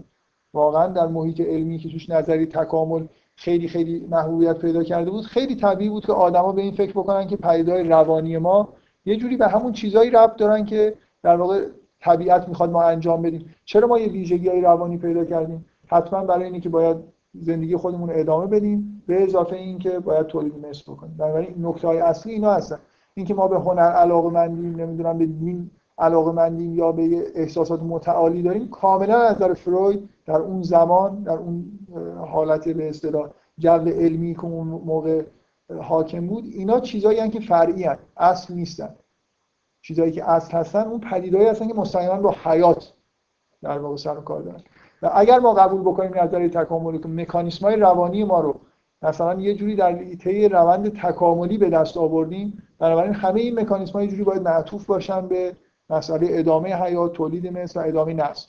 دقت می‌کنید یه تصوریه که از نظریه تکامل در میاد. بنابراین عجیب و غریب نیست اگه می‌بینید که فروید کاملا یه همچین احساسی داره. یعنی مثلا فرض کنید دین هنر همه اینا رو به عنوان چیزهای فرعی که در بشر خیلی در واقع اصالت ندارن نگاه می‌کنه.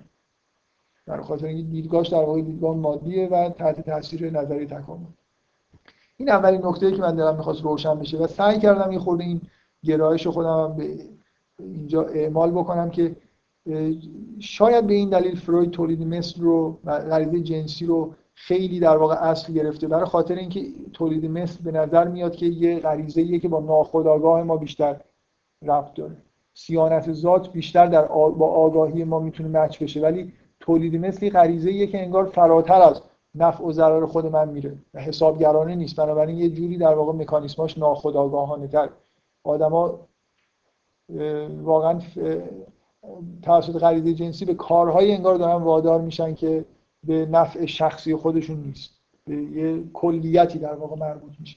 بنابراین شاید از این جهت یه جوری ترجیح دادن غریزه جنسی به سیانت ذات رو بشه توی تئوری فروید توجیه کرد. نکته دوم در مورد جو علمی اون دوره اینی که هنوز دیدگاه های مکانیکی حاکم هستن. هنوز در واقع تمثیل اصلی که وجود داره تمثیل مکانیکی در مورد جهانه. هنوز تفکر نیوتونی توی دنیای علم شدت حاکمه. و به اصطلاحی که الان خیلی متداول شده در مورد فروید به کار می‌برن استعاره انرژی در دیدگاه فروید آگاهانه یا ناآگاهانه. به هر حال نقش خیلی خیلی عمده ای داره. از ابتدا تا انتهای زندگیش فروید همش داره در مورد انرژی روانی و اینکه این انرژی چجوری به وجود میاد چجوری هدایت میشه و چه مکانیسمایی داره صحبت می‌کنه. اینکه مفهوم اصلی توی خیلی یا معتقدن که مفهوم اصلی روانکاوی فروید مفهوم انرژی روانی. چیزی که شاید اسمشو شنیده باشید اسم خاص لیبیدو رو ابداع کرده برای مکانیسم های خاص و تصور خاصی که از انرژی روانی داره. و نکته سوم اینکه دانش همیشه اینطوری بوده هنوزم هست و اون موقع به شدت اینطوری بوده. حتی سوال اینکه چرا دانش اینجوری وجود نداشته الان حداقل این سوال وجود داره که دانش به اصطلاح همه دانشمندان ریداکشنیست بودن تقلیلگرا بودن. سعی می‌کردن تئوریایی بسازن که با حد اقل فرضهای ممکن در واقع کل تئوری توضیح بدن. سعی می‌کردن که reduction بکنن همه چیز رو از روانشناسی به زیست شناسی از زیست شناسی به فیزیک. این چیزیه که همه علوم باید به نوعی reduction داشته باشن به یه علم پایه و علم پایه ما یه چیزی مثل فیزیک نیوتن. دقت کنید فروید حداقل نظریاتش وقتی شروع کرد نه نظریه نسبیت انیشتین وجود داشته نه نظریه مکانیک کوانتوم. مطلقا اینکه همه چیزهای فیزیک توسط نیوتن گفته شده فقط ما داریم در واقع نظریه نیوتن رو بست میدیم. حالا مثلا به صورت مکانیک آماری به صورت صورت‌های مختلف در واقع داریم درش میاریم. اینکه یه جوری انگار یه دانش پایه بسیار قوی و شناخته شده به اسم فیزیک وجود داره و ما نه تنها شیمی رو باید به فیزیک تقلیل بدیم باید سعی کنیم زیست شناسی رو هم به فیزیک تقلیل بدیم و باید سعی بکنیم که حتی چیزهایی مثل روانشناسی رو هم به ترتیب به زیست شناسی و زیست شناسی به شیمی شیمی به فیزیک برسیم. بنابراین این احساس فروید که باید از زیست شناسی استفاده بکنه احساس کاملا طبیعی شما فکر می‌کنم اکثر آدما یه خود اول کار دچار تعجب میشن که چرا اینقدر فروید همه چیز رو در واقع به جسم رفت میده. همه پدیده‌های روانی رو. انگار استقلالی برای پدیده‌های روانی قائل نیست. و این به نظر من کاملا با این دیدگاهش طبیعیه دیگه. اصولا چیزی به غیر از فیزیولوژی و آناتومی وجود نداره. اگر روانکاوی قرار به وجود بیاد اگه نظریه‌ای در مورد روان بخواد وجود بیاد این باید یه جایی در این جسم جایگاه داشته باشه باستاب داشته باشه. بنابراین نظریه های فروید به شدت از این دیدگاه ماتریالیستی هستند که تمام پدیده های روانی رو سعی می‌کنن به پدیده های زیست شناسانه به پدیده های در واقع بیولوژیک از حالا آناتومی یا فیزیولوژی تحلیل بدن. حتی فکر می‌کنم الان یه تعجب می‌کنن از میزان توجهی که فروید به آناتومی حتی داره یه جاهایی که به نظر میاد دیگه اینجا جاییه که باید یه مکانیسم روانی رو با فیزیولوژی توجیه کرد یعنی با نحوه کار بدن توجیه کرد با آناتومی توجیه می‌کنه و خب اینو می‌دونید که اون موقع هنوز فیزیولوژی خیلی پیشرفته نیست ما مثلا فرض کنید نظام هنوز ژنتیک رو نمی‌شناسیم هنوز تو دوران اواخر قرن 19 هم هورمونا رو اونطوری که الان می‌شناسیم واقعا نمی‌شناسیم. خیلی چیزای داخل بدن ما هست که اونطوری که الان برای ما روشنه.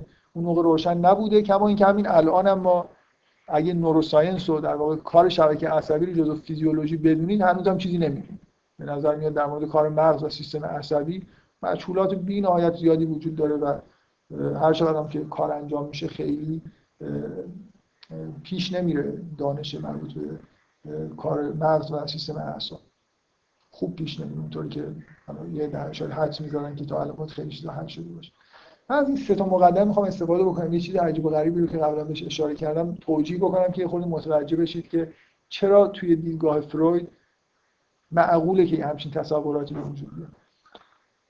ببینید فروید نهایتا با این توضیحاتی که من دادم قائل میشه به یه چیزی تحت عنوان یه نوع در واقع انرژی روانی تحت عنوان لیبیدو که این پایه همه کارهایی که ما انجام ما ما باید به عنوان موجود فیزیکی می‌خوایم کار انجام بدیم باید انرژی داشته باشیم. این انرژی از یه جایی باید بیاد به سمت مثلا یه هدفهای خاصی هدایت بشه بنابراین کل سیستم روانی مثل یه سیستم تولید انرژی و یه کانالاییه که این انرژی ها رو به یه چیزهایی معطوف می‌کنه خداگاهی توی این معطوف شدن انرژی. نقش داره ولی کانال های خیلی خیلی عجیب و غریبی دیگه هم در ناخودآگاه ما هستن که اونا در واقع مثلا فرض کنیم انرژی رو به یه فکری هدایت می‌کنن که ما نمی‌خوایم اون فکر تو ذهن ما بیاد. ولی مرتب انگار یه کانالی هست که انرژی رو به اون فکر میده و در ذهن شما اون ظاهر میشه و همینجور میفته توی لوپ و دچار ویژگی های مثلا روانکار ویژگی های روان پریشی های در واقع از نوع وسواس میشه.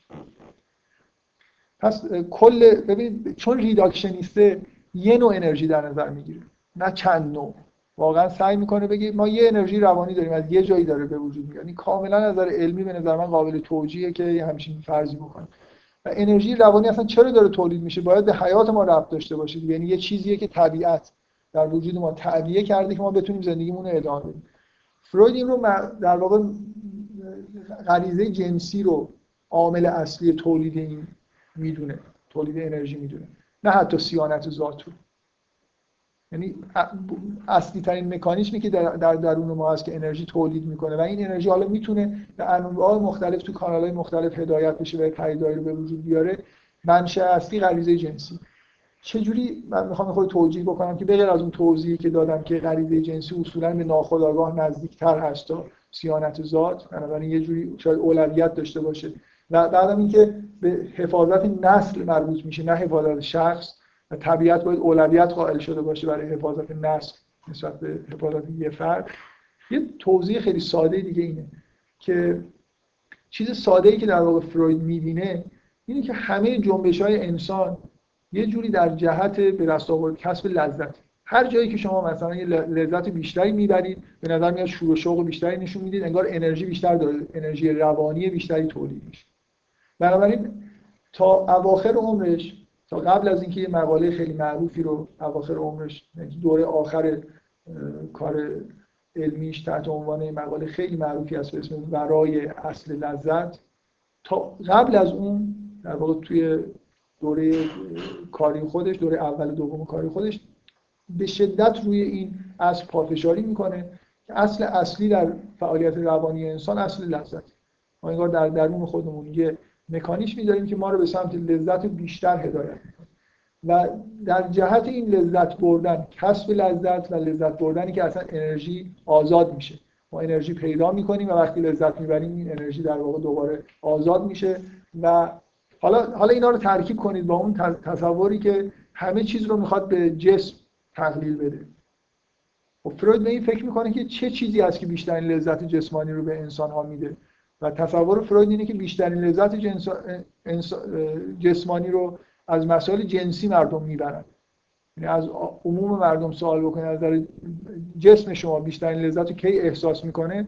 بهتون میگن که احتمالا در مسائل جنسی بیشترین لذت رو می‌برید بنابراین از نظر فروید اینا رو با هم دیگه ترکیب بکنید. به غیر از اون توضیحی که من در مورد تبالد و اولویتش به نسبت به سیانت ذات و نزدیک بودنش به خود ناخودآگاه دادم از نظر فروید بدیهیه که مهمترین چیزی که انرژی تولید می‌کنه باید مسائل جنسی باشن. برای اینکه اینا در واقع اصل چیزایی که ما در جسم خودمون بهش می‌رسیم به حیات ما در مستقیما مربوط هستن. نه چیزایی مثل هنر. ممکن الان یه نفر بگه خب من لذت های معنوی رو به همه لذت های جسمانی ترجیح میدم. خب ما مثلا خیلی ها ممکنه همچین دیدگاهی داشته باشن. همین الان خیلی از آدما هستن که همین حتی توی همین نهضت روانکاوی یونگ مطمئنا به این چیزی که فروید میگه ایراد اساسی داره.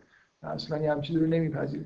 ولی شما پیش زمینه فروید اگه این بگیرید که ما قرار روانکاوی رو به زیست شناسی ریدیوس بکنیم خب چاره ای نمیمونه به از اینکه به یه چیزی در جسم در واقع فکر بکنید حالا اینجوری که فکر می‌کنید معلوم میشه که چرا انسان ها سه منش دارن.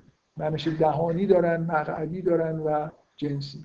برای اینکه فروید معتقد با مطالعه که روی بچه ها کرده لیبیدو اول متمرکز در دهانه یه دوره ای هست که همتون شاید دیدید که بچه ها هر چیزی دستشون میاد میندازن تو دهن خودشون و بیشترین لذت رو از غذا خوردن می‌برن از شیر خوردن از تا مدتی مثلا توی یک سالگی. لذت زندگی برای یه بچه متمرکز در به اصطلاح لذت دهانیه. فروید معتقده که یه دوره دومی هست که این لیبیدو کم کم متمرکز میشه در دفع کردن بیش از اینکه بچه از غذا خوردن لذت ببره از دفع کردن لذت می‌بره. و نهایتا بعد از گذشتن از این دو مرحله اگه به طور طبیعی لیبیدو منتقل بشه منتقل میشه به مسائل جنسی. این یه در واقع تصوریه که فروید از مراکز لذت بردن در جسم از ابتدا تا انتها قائل میشه.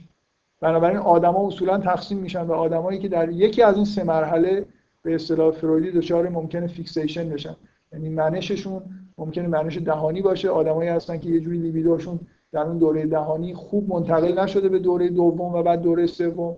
بنابراین های عجیبی دارن و آدم طبیعی آدمیه که این لیبیدوش در واقع به دوره سوم رسیده و در واقع پا گذاشته به دوره جنسی بدون اینکه تو اون دوره های قبل پسمانده زیادی از خودش باقی بذاره. اگه یه انسانی از دوره دهانی لذت خیلی خیلی خیلی زیاد و غیر متعارفی ببره تا ابد ممکنه در واقع این مرحله رشد رشد فرویدیش متوقف بشه و به این مرحله اصلیش نرسه به طور کامل و بنابراین یه منشای غیر عادی رو در خودش ببینه. و خیلی از بیماری های روانی رو آدمایی که توی سنت فرویدی کار می‌کنن شخصیت های ناهنجار رو می‌بینید که نسبت میدن به اینکه این شخصیت شخصیت مثلا شخصیت های خصیص شخصیت هایی هستن که از نظر فرویدی در واقع شخصیت های مقعدی هستن. کسایی هستن که در واقع مشکلاتی در عبور کردن از اون دوران مقعدی داشتن. من این چیزهای عجیب و غریبه که اول بهش اشاره کردم و باعث شد که من فکر کنم که فروید آدم دیوانه بوده و آدمایی که طرفدارش هستن اینکه اگه تو اون دیدگاه با اون پیش های فکری و با توجه به اون پیش که تو ذهن آدم هست نظریهش رو سعی کنید بفهمید ممکن این نظری نظری خوبی نباشه برای شما قابل قبول نباشه. ولی نظری دیگه اونقدر هم چیز عجیب و غریب و پرتی هم نیست. و اینکه یه آدمای زیادی به اینا معتقدن به این چیزها معتقدن خیلی به نظر نمی‌رسه که دیگه اونقدر هم ناموجه باشه که آدم تا آخر عمرش دیگه سراغ روانکاوی نره. من تعمدن خواستم که این سگانه به اصطلاح رشد فرویدی رو بگم. به نظر من یکی از ضعیفترین جاهای نظریه فرویده و اصولا این تاکید بی‌نهایت زیاد فروید روی لذت مشکلاتی توی تئوری فروید به وجود آورده. که بعدا به نظر من یونگ در واقع اصلاحی که انجام داده که واقعا از نظر من اصلاح حساب میشه اینه که این رو در واقع اصلاح کرده و این مسیر رشد وحشتناکی که فروید برای بشر تنظیم می‌کنه که فقط از سه مرحله دهانی و مقعدی و نمی‌دونم جنسی میگذره این رو به یه چیز که در شعن انسان هست یونگ تبدیل کرده. چیزی که تحت عنوان فرایند فردانیت توی نظریه یونگ مطرحه. من قصد دفاع کردن نداشتم از این نظریه. فقط خواستم بگم این جایی که ضعیفترین جای شاید نظریه فروید هست همچنان به نظر من نامعقول نیست. اگه پیش فرضاشو بپذیرید کاملا معقوله.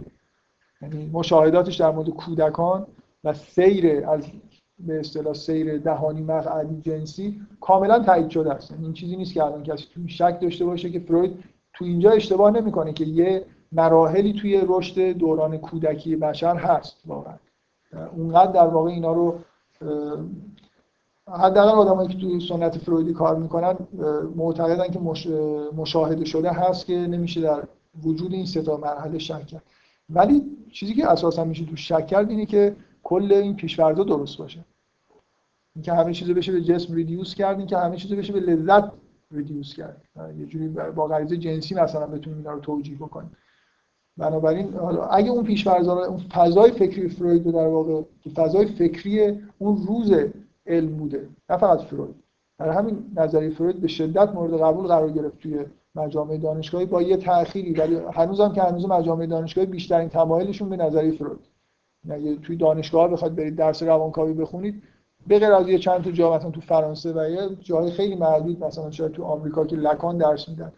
و یه جاهایی هم که گرایش یونگی حالا غالبه یا به هر حال جزء درس حساب میشه هنوزم که هنوز روانکاوی بیشتر از هر چیزی در واقع وقتی حرف از روانکاوی میشه روانکاوی فرویدیه. روان کاوهایی هم که توی همه جای دنیا هستن معمولا تو همین سنت دارن کار می‌کنن. بنابراین پیش‌فرضا پیش‌فرضای خیلی معقولی توی فضای علمی اون دوره بوده و هنوزم معقول حساب میشه. reduction به جسم طبعا reduction به لذت. استفاده کردن از نظریه تکامل که هنوزم که می‌بینید در مجامع دانشگاهی مقبولیت داره بنابراین اینا حرفای عجیب و غریبی نیست و اینکه در شأن انسان نیست که مثلا رشد انسان رو فقط از نظر روانی به سه مرحله بر اساس جسم تقسیم بکنیم این تو مجامع علمی حرف خریدار نداره. که در شأن انسان هست یا نیست میگن همینه دیگه به حال ما در فیزیولوژی انسان رو می‌بینیم. این مقدمه خیلی کلی بود که من گفتم در مورد اینکه اگه حرفای عجیب و غریب دیگه از فروید زدم بتونم یه توجیه بکنم که تو این نظام فکری همه چیزایی که فروید میگه به نوعی معقوله. اتفاقا دور شدنش از اصل لذت که دیگه از نظر خیلی معقول نیست و خیلی از طرفداراش نمیپذیرن. اینکه چرا یه چیزی تحت عنوان غریزه مرگ در انسان باید وجود داشته باشه؟ اگه همه چیز نظریه تکامل ما رو به سمتی می‌بره که همه چیز در واقع در جهت سیانت ذات و حفظ نسله در جهت حیات ادامه حیات خودم و نسل بنابراین اون غریزه مرگ از کجا میاد؟ اینه که خیلی با نظریات فروید تو دوره آخر زندگیش مشکل دارن. فروید معتقده که تجربهش اینو بهش نشون داده. در آدم ها این رو دیده که یه در واقع حس ویرانگری در وجودشون هست. بنابراین ولو اینکه با مفروضاتش خیلی همخوان نباشه میگه که من نمی‌تونم یه همچین پدیدهایی رو توجیه بکنم به غیر از اینکه به یه چیزی تحت عنوان غریزه مرگ قائل بشم. بنابراین اون بیشتر در واقع یه فکت تجربیه تا یه چیزی تئوری. ولی بقیه نظریه فروید شاید بشه تحت همین گرایش های کلی گرایش به تقلیل گرایش به بحث در مورد انرژی و تمثیل مکانیکی و گرایش به نظریه تکامل داروین تا حدودی توجیه کرد. خب من می‌تونم الان تموم بکنم یا در مورد نشانه های به اصطلاح وجود ناخودآگاه صحبتی بکنم. فکر کنم قرار بود دو ساعت باشه. اینجوری چیزی اعلام شده. اعلام نشده. من سعی کنم بدون که خیلی وارد جزئیات بشم در مورد اینکه حالا اولین تجربه ای که نظریه فروید رو به نظر میاد که محرک این بوده که اصولا تحقیق در مورد ناخودآگاه رو شروع بکنه رو در موردش صحبت بکنه. می‌خوام یه از این بیماری که توی کتابای فروید تحت عنوان آنا او بهش اشاره میشه به طور مختصر به اسم آنا میشناسنش. که چه بیماری داشته و چجوری در واقع این مشکلش حل شده و چرا این خیلی مهم بوده که در واقع یه جوری تئوری ناخودآگاه رو توی ذهن فروید به وجود آورد. اولا فروید با یه کسی همکاری می‌کرده به اسم بروئر و این آنا بیمار مشترکشون بوده. دورانی بوده که تو روان درمانی به شدت از هیپنوتیزم استفاده می‌کردن. متداول بوده. فروید اصولا نقش خاصی تو این که با هیپنوتیزم کار بکنن نداشته. بروئر خودش جزو کسایی بوده که آدمای مهمی بوده که با این روش ها بیمارها رو هیپنوتیزم می‌کردن و سعی می‌کردن یه اطلاعاتی در موردشون ماجرای بیماری این آدم خب خیلی خوشبختانه گاهی اوقاتی کتابایی تو زبان فارسی تو بازار هست که آدم شگفت زده میشه که اصلا یه آدمی چرا رفته این کتاب رو ترجمه کرده. قبل از اینکه صد کتاب عمومی تر و مثلا مهمتر از این ترجمه بشه. مجموعه همه گزارش هایی که بروئر و فروید در مورد بیمارای خودشون دادن به زبان فارسی ترجمه شده انتشارات امیر کبیر هم چاپ کرده. تحت عنوان اسمش یادم نیست. آغاز روانکاوی. اینا تقریبا ماجراها قبل از اینی که حتی فروید نظریه خودشو بده. بنابراین به نظر می‌رسه که قبل از این ما خیلی از کتابای 24 جلد مجموعه آثار فروید دو جلدش هم شاید رو هم دیگه دو سه جلدش بیشتر ترجمه نشده و خیلی آثار مهم داره. فرویدی ترجمه نشده ولی یه نفر همت کرده و اون کتاب رو به طور کامل ترجمه کرده به فارسی. بنابراین می‌تونی شرح کامل بیماری و درمان آنا رو تو اون کتاب پیدا کنید اگه کسی می‌خواد ببینید مشکل آنا چیزی بوده که از نظر اصطلاح روانکاوی بهش میگن هیستری. هیستری یعنی یه نوع در واقع فلج عضوی که هیچ منشه جسمانی نداره. منشه روانی در واقع داره. مثلا موردی که در مورد آنا یکی از علائم بیماری آنا فلج تقریبی عضلات گردن و دست راستش اگه اشتباه نکنم بوده. به اضافه یه اختلالای دیگه ای اگه, اگه اشتباه نکنم در مورد بلع غذا دچار مشکل بوده.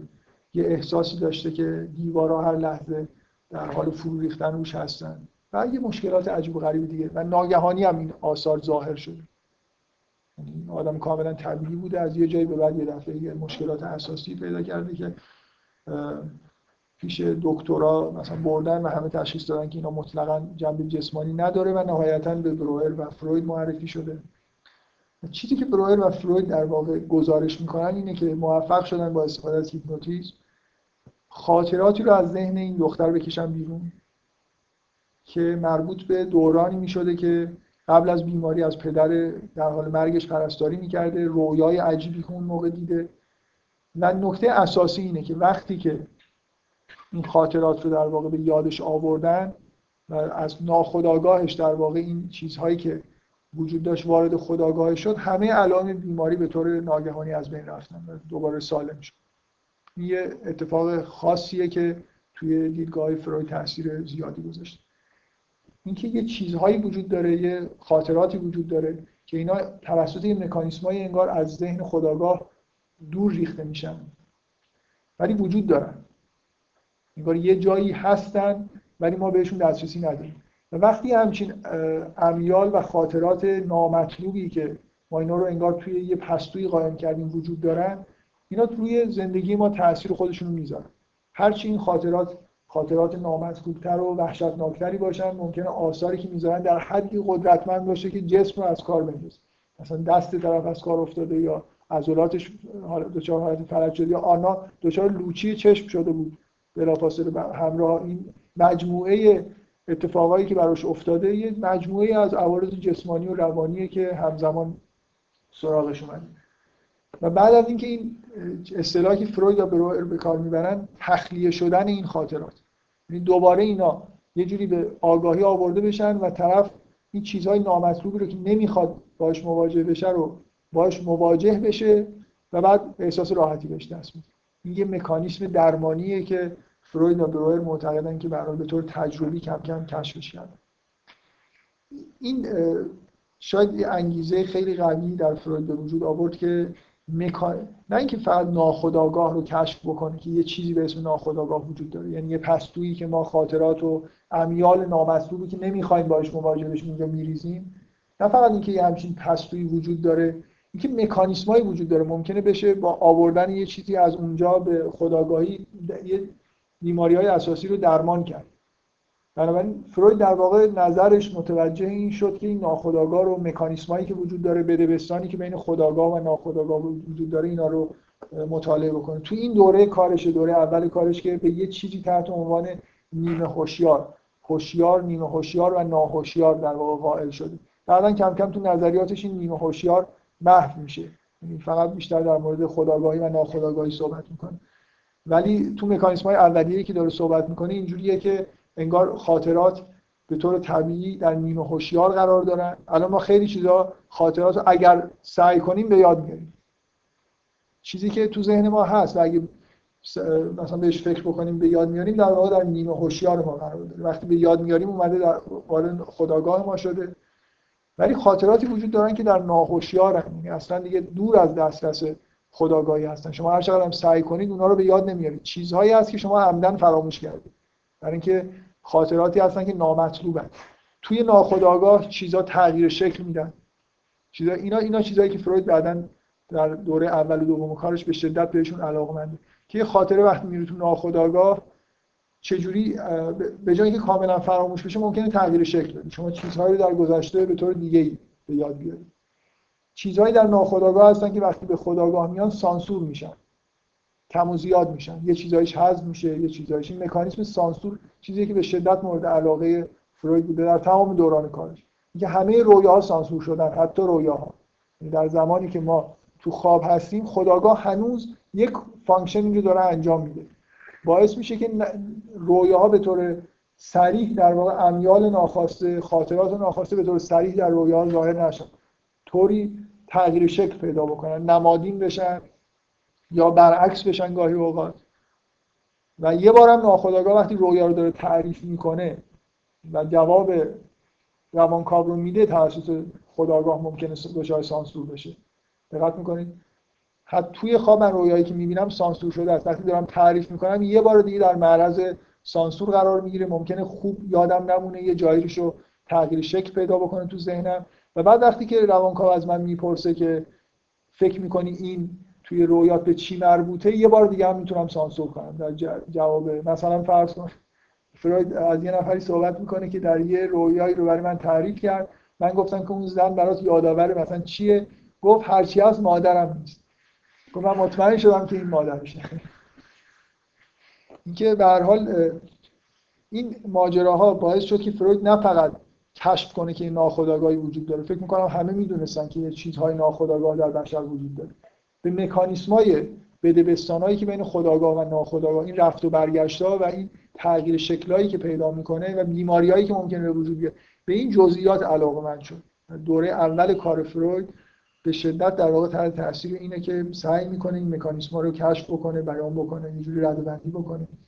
چه چیزایی راههایی وجود داره که ما به ناخودآگاه به محتویات ناخودآگاه دسترسی پیدا بکنیم؟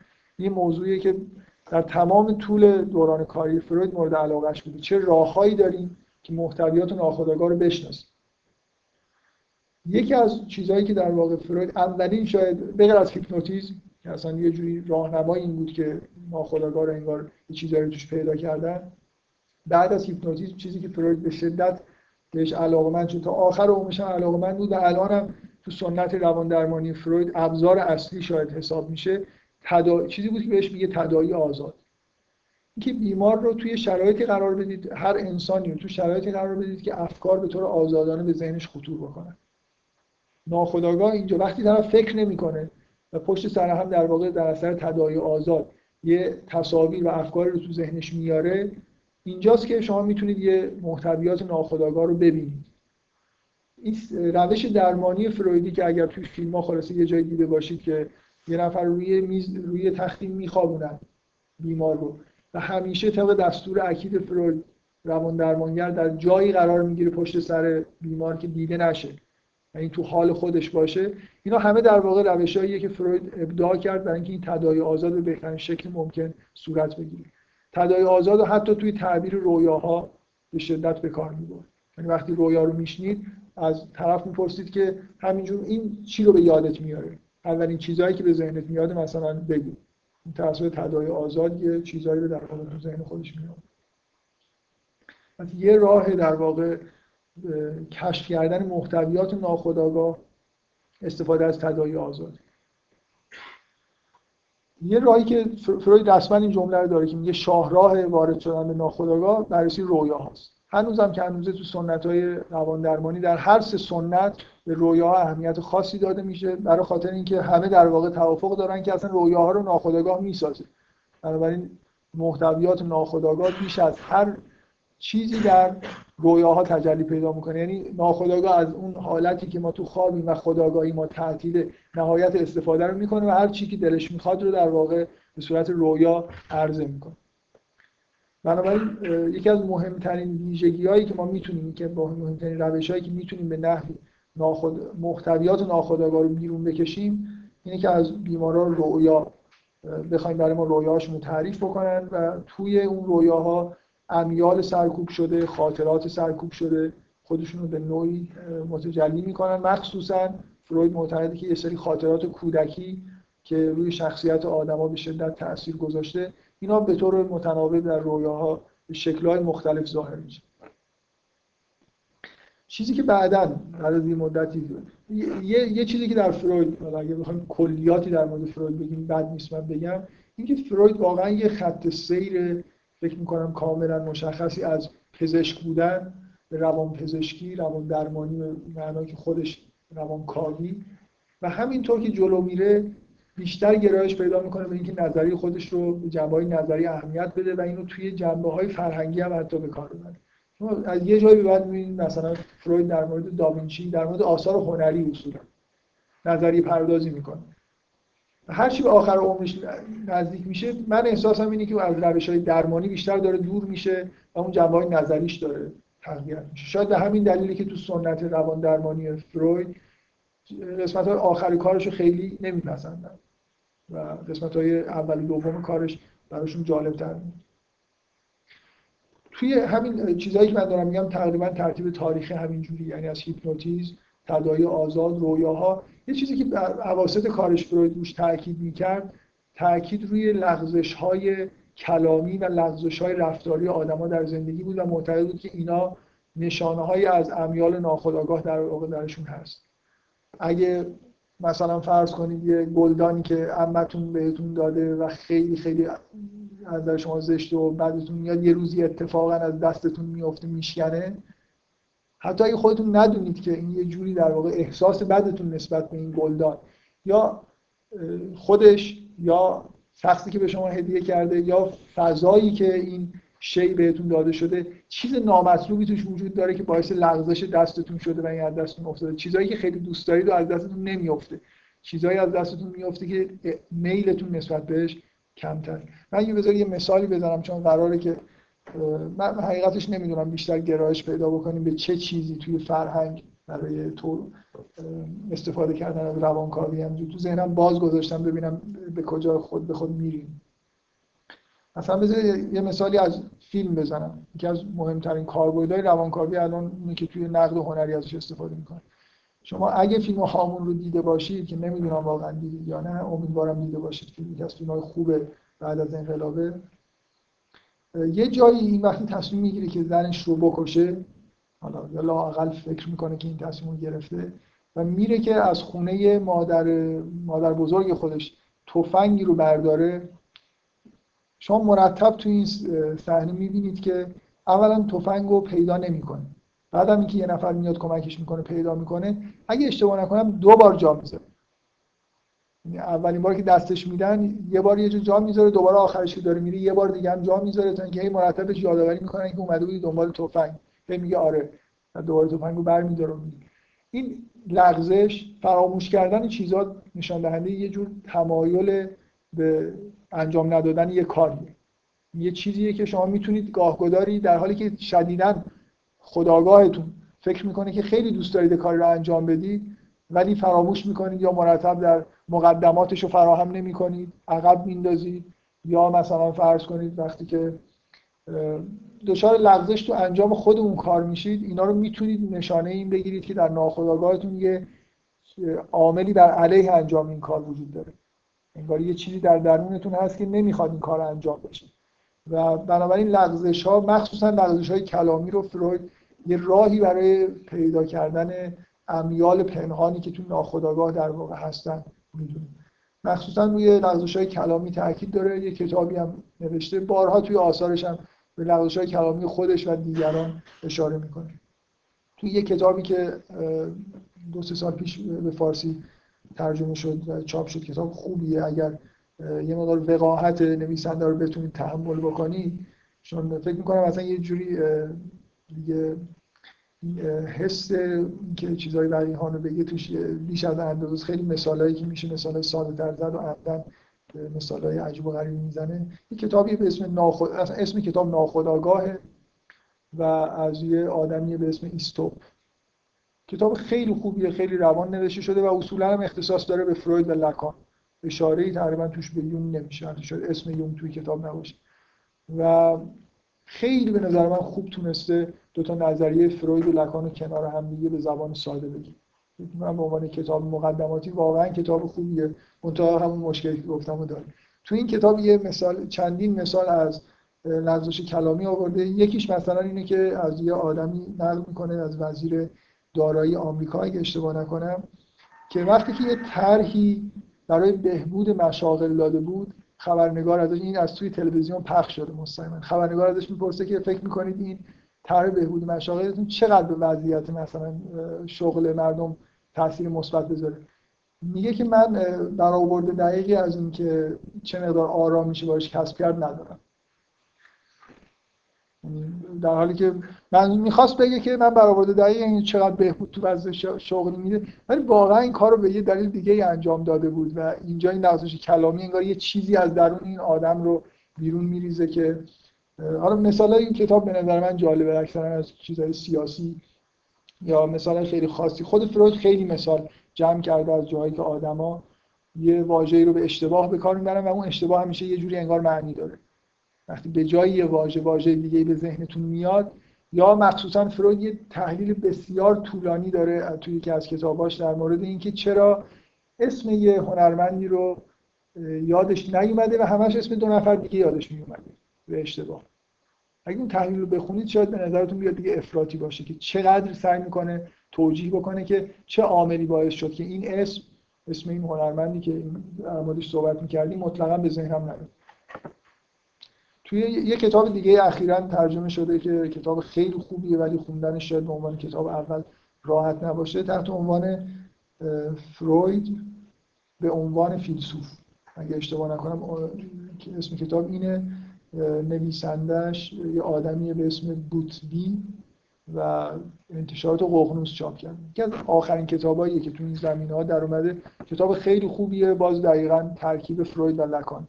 آدمایی که دیدگاه های لکانی دارن خود به خود نسبت به فروید هم کاملا احساس مثبتی دارن. بنابراین تو کتاب های اینجور آدما قطعا از فروید شروع می‌کنن فروید رو توضیح میدن و در کنارش دیدگاه لکان رو هم یه عامل دیگه برای کشف محتویات ناخودآگاه آثار هنری.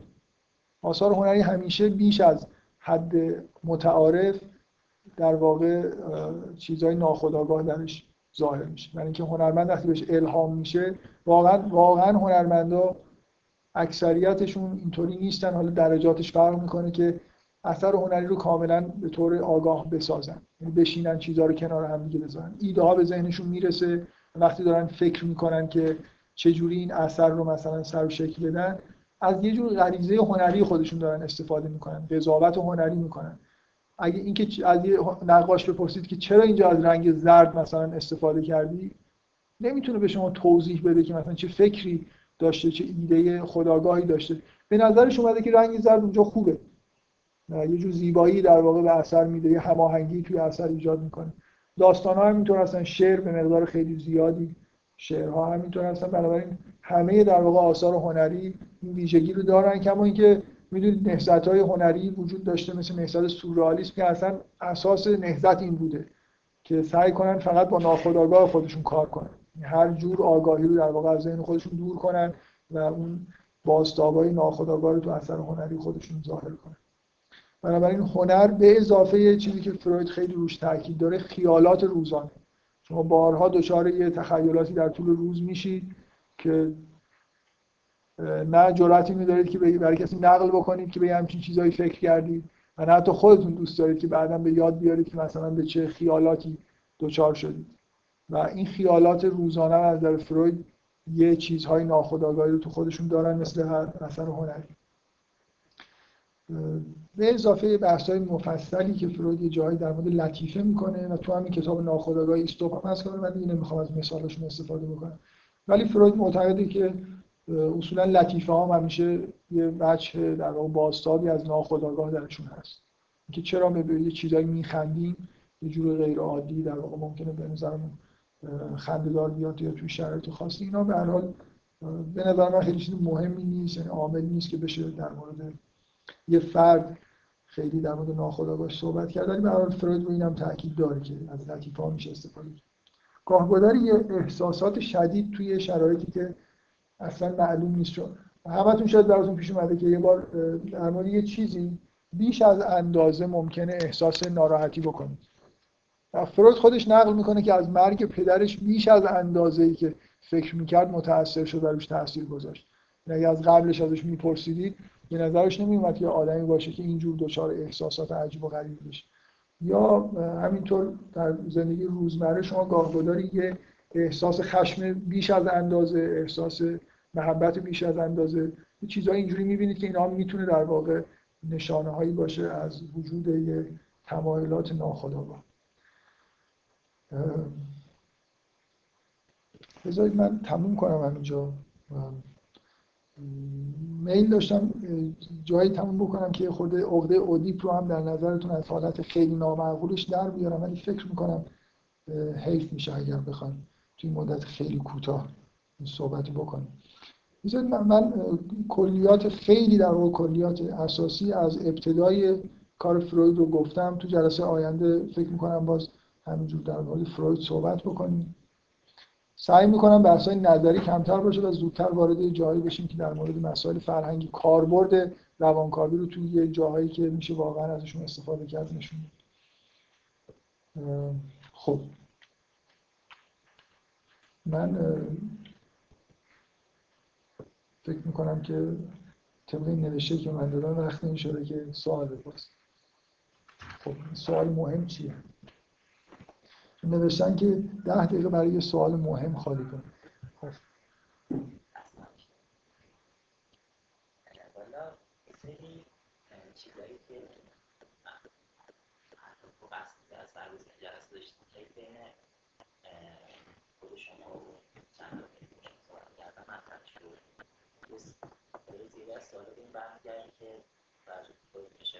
که مثلا نظریه فروید نظریه بود جو خیلی اون زمان شکل گرفت و حالا مثلا با دانشگاه جدید ارشد خیلی نظری کامل به نظر نرسید حالا بررسی نظریه فروید و نظریه روان نظریه روان مثلا به چه درد می‌کنه و کلا در مورد که چرا زمینه برگزار شد برای دوستان توضیح بدید خب ادامهش رو که من این توصیف کلی کردم. سعی می‌کنم که یه مروری داشته باشم به هر سه تا مکتب روانکاوی مهمی که هست. تا جای ممکن کوتاه. بیشتر بریم سراغ چیزایی که در واقع میشه. شما وقتی روانکاوی می‌خونید و چیزایی اینجوری یاد می‌گیرید طبعا به زندگی خودتون به مسائل اجتماعی فرهنگی جوری نگاهتون می‌تونه عوض بشه. یعنی یه تحلیلایی می‌تونید در واقع داشته باشید که بدون روانکاوی امکان نداره. من جواب این سوال که با اینکه فروید حتی توی روانکاوی ممکنه هنوز الان مثلا خیلی با داده های جدید همخوانی نداشته باشه من تاکیدم روی اینه که اولا روانکاوی همچنان مهمه از لحاظ نظر. ممکنه روش درمانی خیلی به روانکاوی فروید و لکان و یونگ تأکیدی نداشته باشن ولی نظریه خوبی روانکاوی و مطلقا روز به روز در واقع کاربرد بیشتری ازش توی زمینه های مختلف می‌گیرن به غیر از روان درمانی اصلا توی این که روانکاوی یکی از مهمترین شاخه های دانش بشر تو قرن بیستم من شک ندارم. چیزی که بیش از اندازه مورد بی توجهی قرار هرچند خیلی بهش توجه شده خیلی حرفشون می‌زنن ولی خیلی جا داشته که بیشتر از این بهش توجه. تو اینکه روانکاوی خیلی چیز مهمیه شکی نیست. از لحاظ نظری ممکن در جهت درمان نتونه خیلی موثر باشه تا حالا نبوده. اینکه فروید چقدر زیر سوال رفته اصلا مهم نیست برای خاطر اینکه اگه فروید کسی نفهمه یون و لکان رو هم نمی‌تونه خوب بفهمه. بنابراین باید همه آدما فروید رو یاد بگیرن. من فکر می‌کنم همه کتاب های روانکاوی به هر حال از فروید شروع می‌کنن. بعدم این در که این نظریه مهمه و نظریات فروید مهمه برای اینکه بعدا اگه اصلاح میشه شما باید بیس کار رو بدونید و محال کسی بتونه لکان رو بدون فروید بفهمه.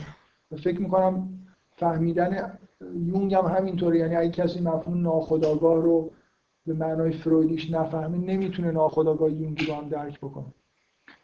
و این این مکتب های روانکاوی از لحاظ نظری خیلی مهمن و از لحاظ قدرت تحلیلی که به آدما میدن در جهت تحلیل مسائل حتی اجتماعی سیاسی به نظر من ارزش داره چه برسه به مسائل فردی و مسائل مربوط به مخصوصا هنر.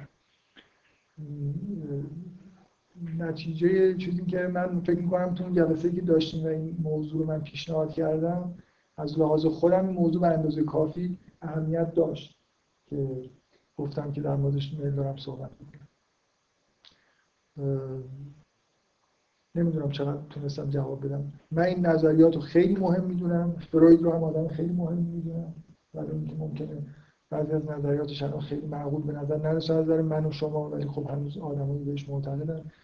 و مثلا بذارید من به عنوان نکته بگم که اگه میگم به یونگ علاقه خاصی دارم مثلا معتقدم که روش تفسیر رویای یون خیلی خیلی بهتر از روش تفسیر رویای فرویدی کار می‌کنه. ولی در این حال معتقدم که تو تحلیل مسائل هنری همچنان نظریاتی فروید شاید یه جوری ارجحیت داشته باشه یعنی شما کمتر اثر هنری پیدا می‌کنید که مثلا آثار عجب و غریبی از ناخودآگاه جمعی رو بتونید توش ببینید و بهتون کمک بکنه. نظریون که اثر هنری رو بفهمید. اگر کلیات اثر هنری؟ ولی نظریه فروید با توجه به اینکه به یه ناخودآگاه شخصی تری داره اشاره می‌کنه در هر اثر هنری شما می‌تونید آثار ناخودآگاه شخصی هنرمند رو ببینید و این بهتون کمک می‌کنه که در واقع یه جوری کلیت اثر رو بفهمید. و همینطور بذارید من از یه نکته دیگه استفاده بکنم. نظریه فروید بزرگترین مشکلش اینه که به قول آدمایی که نقد می‌کنن فرویدو معمولا بزرگترین ایرادی که می‌گیرن میگن که در نظریه فروید شخصیت سالم اصلا وجود نداره. هیچ در واقع ایده ای در مورد انسان انسان غیر بیمار انسانی که مثلا به کمال رسیده وجود نداره. به اصطلاح خالی از روانشناسی کماله. شما تو کل نظریه فروید شخصیت کامل و درست حسابی نمی‌دید بهتون بگه یعنی چی؟ انسان به چه حالتی برسه؟ حالتی ایداله. در حالی که یون به شدت رو این تاکید داره که به حال مشخص بکنه که انسان قرار رشد بکنه و به کجا برسه. بنابراین بزرگترین مشکلی که ظاهرا فروید داره همینیه که من امروز بهش اشاره کردم. سعی کردم توجیه بکنم که با اون پیش‌فرض‌ها مهمه. اینکه انسان ها از سه مرحله مثلا دهانی و مقعدی و جنسی میگذرن و انگار رشد بشر رشد روانی بشر همینه. دیگه ادامه خاصی فروید ترسیم نمی‌کنه که چه راهی رو باید از روانی انسان طی بکنه. اما به این نکته دقت بکنید که واقعیت اینه که شاید اکثریت توده مردم همین سه مرحله رو بیشتر پی پی نمی‌کنن. برای همینی که من فکر می‌کنم باز به همین دلیل شیوه در واقع تحلیل فرویدی برای دیدن دلایل بعضی از رفتارهای توده‌ای توده مردم توی اجتماع خیلی می‌تونه موثر باشه. شما وقتی که یه آدم رو می‌خواید به طور منفرد تحلیل بکنید شاید این نظریه رشد ابلهانه به نظر برسه. یه انسان ممکنه خیلی خیلی رشد یافته باشه از نظر روانی. اگه شما مسیر رشد رو یه جور دیگه بهش اعتقاد داشته باشید ولی وقتی رفتارهای توده‌ای مردم نگاه می‌کنید به نظر میاد که خیلی از حرفایی که فروید داره می‌زنه در به طور میانگین انگار دارن صادق به نظر می‌رسن. بنابراین اصلا اینطوری نیست که اگر نظریات فروید از نظر روان درمانی خیلی کاربرد خوبی پیدا نکردن ولی توی تحلیلا به کار برن من تمام هدفم از این جلسات اینه که همین نشون بدم که روانکاوی خیلی خیلی چیز مهمیه و خیلی چیزا رو میشه در سایه فهمیدن. روانکاوی خوب فهمید.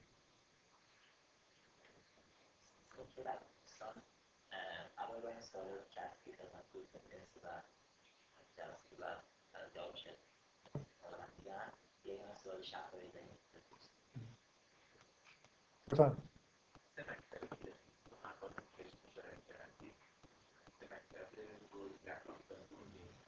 آره. نکردم. شما شاید اول نبودید. خب خیلی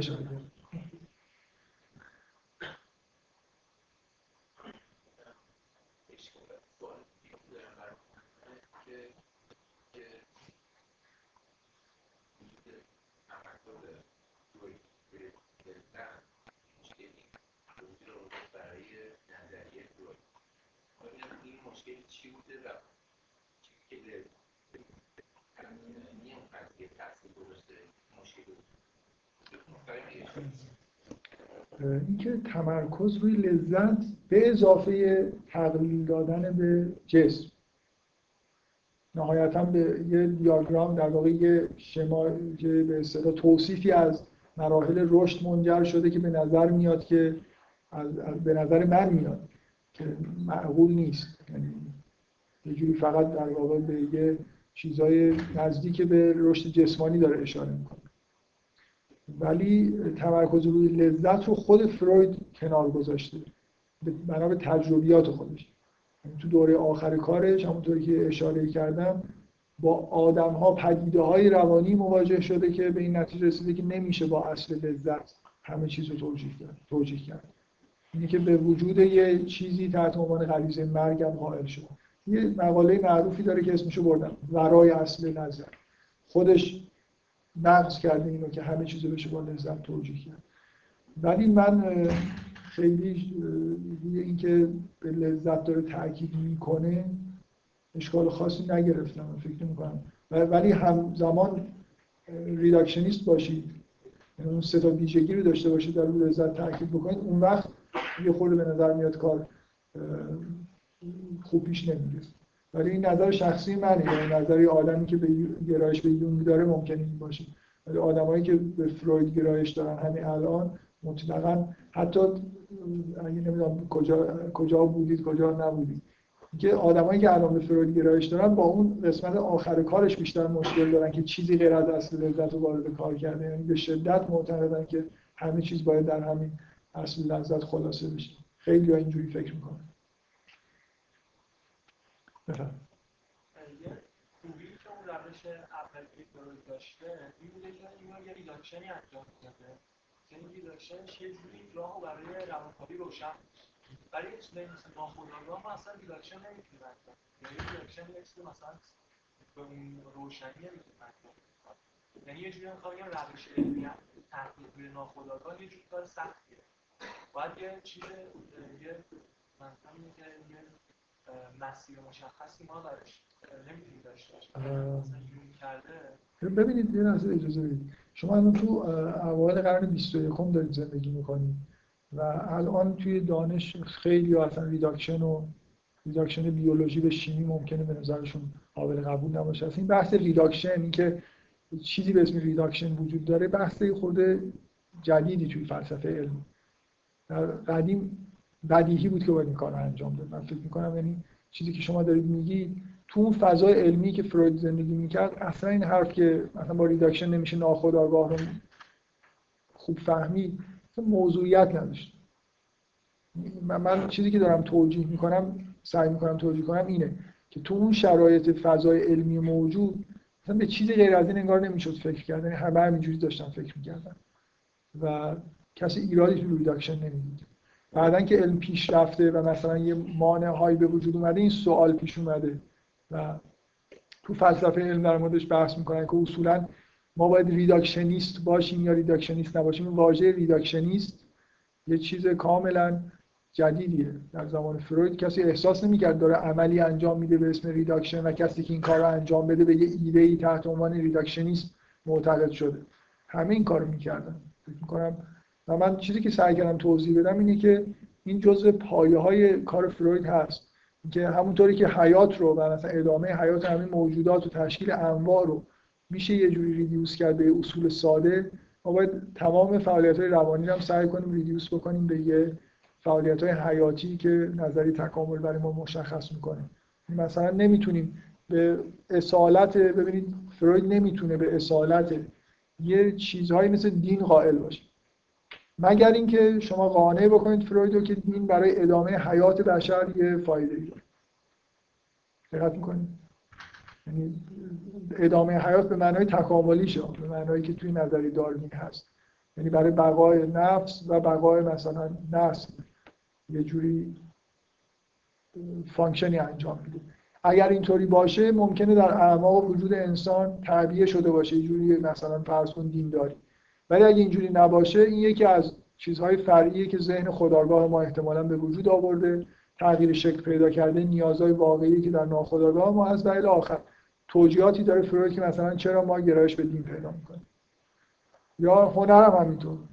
به هنر فروید رحم نمی‌کنه یعنی اصولا اصالتی به اون شکل برای فعالیت هنری قائل نیست. گاهگداری خب از خودش غریحه هنری نشون میده بعضی از آثار هنری رو ستایش می‌کنه. و یه جوری حتی معتقده که بعضی از این آثار هنری رو نمیشه با این چیزایی که من میگم توجیه کرد. یعنی یه جوری انگار اصالت دارن ولی تو نظریش اینجوری نیست. از نظریش بر نمیاد که ما چیزی در تحت عنوان هنر داشته باشیم که عمیقا در روان ما مثلا تعبیه شده باشه. همه چیز در جهت همون مسائل ساده مربوط به حیات و توالد و تناسل و این چیز هست. من جوابم اینه که اگه الان کسی به reduction و reductionist بودن فروید شک می‌کنه خب به دلیل فضایی که الان وجود داره بعد از 100 و مثلا 20 سال. ولی اون زمان واقعا به نظر من میشه حق داد که فروید اینجوری فکر می‌کرد. علم هیچ جایی شکست نخورده بود که بخواد به یه مبانی خودش شک بکنه.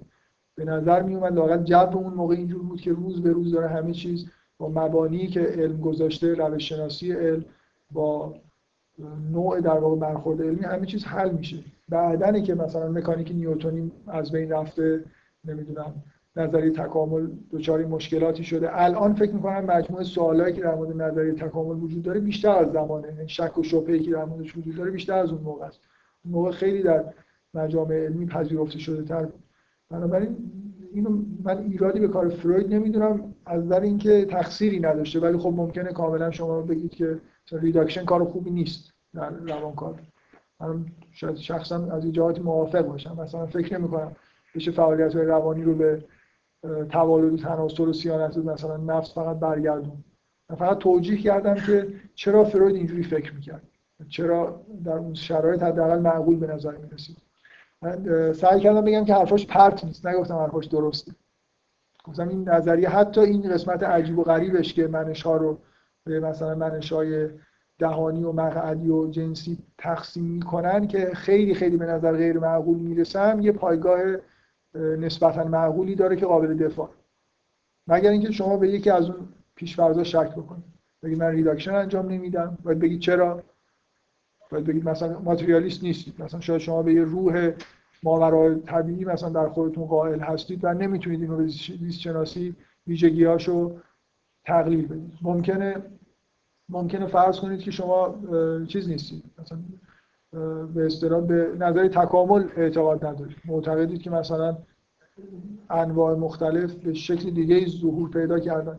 یه چیزی رو باید از اون مبانی ببرید زیر سوال. من سعی کردم بگم از اون مبانی که مورد قبول فروید و خیلی از هم نسلاش بوده. این چیزا در اومده دیگه. حالا یه جاهایش منطقی بوده مگر اینکه در اوایل کار در پیش‌فرض‌ها شک می‌کنه بفهم آثار فروید که یک دارن اطرافیان تعریف کردن راجع به توجیه خود فعالیت بکنه که توجیهی که نظری پردازی می‌کنن یه فعالیتی دارن این تو اون کار این توجیهی رو یا اون نظریه لذتش کنه مثل سیانت نفس یا توجیه نکرد منظورتون که کلا نظرش در مورد مثلا فعالیت های علمی چیه؟ خب من فکر نمی خیلی موضوعی باشه که کسی بهش مثلا توجه بکنه. فعالیت های هنری علمی اینا رو همه رو فروید به هر حال فعالیت مجاز و خوبی می‌دونه.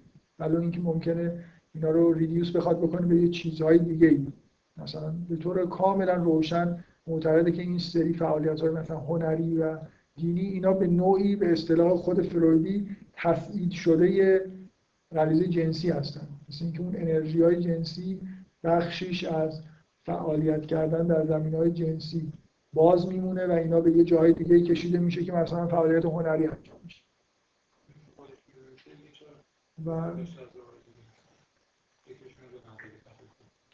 خب این این که منشأ یه چیزی فرض کنید جنسی باشه ممکنه از نظر یه نفر بیاد که یعنی ارزش نداره ولی فروید هم آثار هنری رو ارزشمند می‌دونست هم کنجکاوی های علمی بشر رو ارزشمند می‌دونست و حتی ممکنه که اینا رو شما بتونید توجیه بکنید که اون کانال هایی که در بشر هست که باعث میشه که لیبیدو به جای مثلا فعالیت جنسی به علم و مثلا هنر رو بیاره این به درد سیانت ذات و سیانت نسل بشر می‌خوره.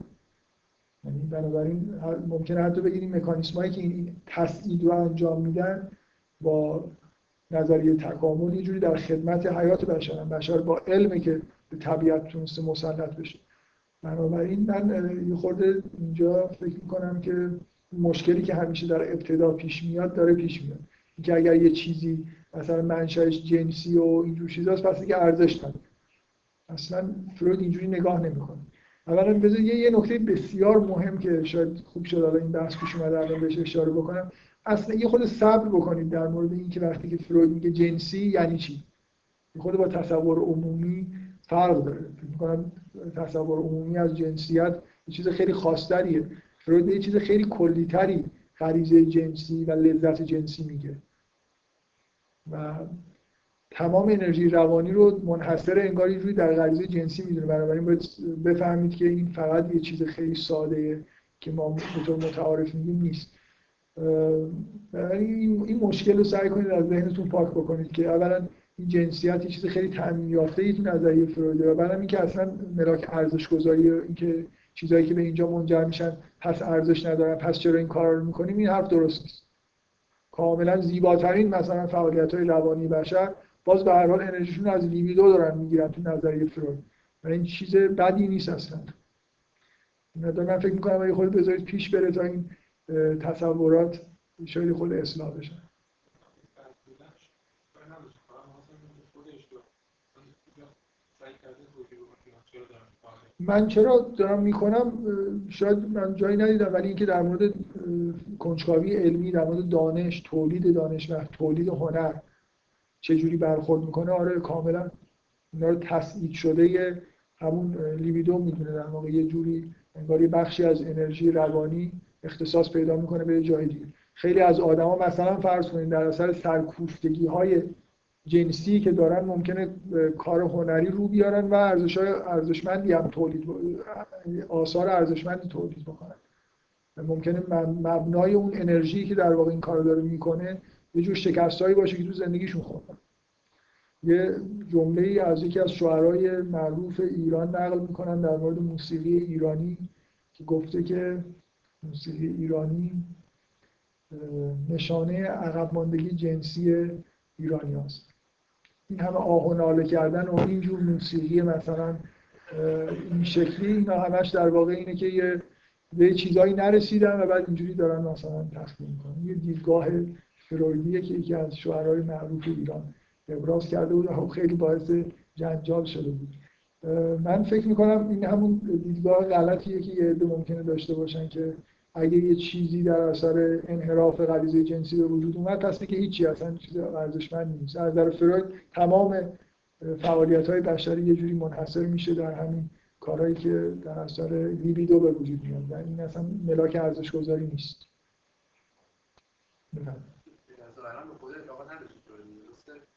آره دیگه. هدف خودش از زندگی. اه، اینکه هدف مکانیسم های روانی که در بشر وجود داره رسیدن به لذت بیشتر هست حداقل تا یه دوره کاملا به این اعتقاد داشته با اینکه من در خداگاه خودم به دنبال لذت بیشترم دو تا حرف خیلی متفاوتی اصلا با نظریه فروید جور در نمیاد. ممکنه من در خداگاه خودم مطلقا دنبال لذت نیستم ولی مکانیسم های روانی منو دارن اینجوری هدایت می‌کنن. ممکنه من اصلا از لذت یه جوری بگم من خوشم نمیاد آدمی باشم که دنبال لذتم این حرفی که شما دارید می‌زنید این که پس مثلا خود فروید دنبال لذت بیشتره یعنی در خداگاه خودش دنبال یعنی خودش تصمیم گرفته که دنبال لذت بیشتر باشه نه این غلطه.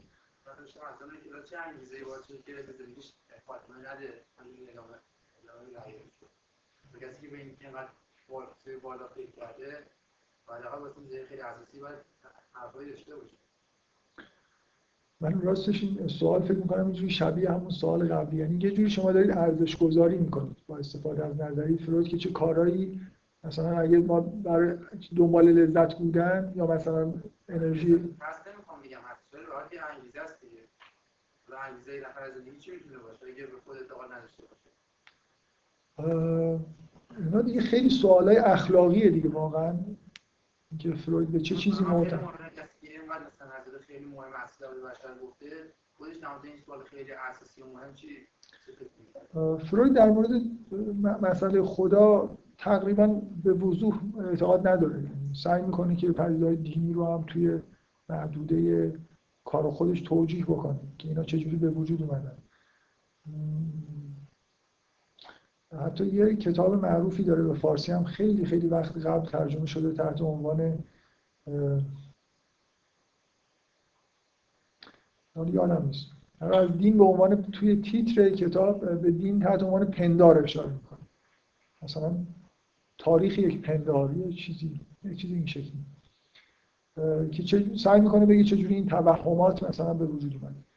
و اینکه زندگی خودش حالا چجوری توجیه می‌شده برای خودش به عنوان آدمی که به خدا اعتقاد نداره واقعا دیگه یه سوال خیلی خیلی سختیه که یه آدم بی‌نهایت پنهانکاری بوده.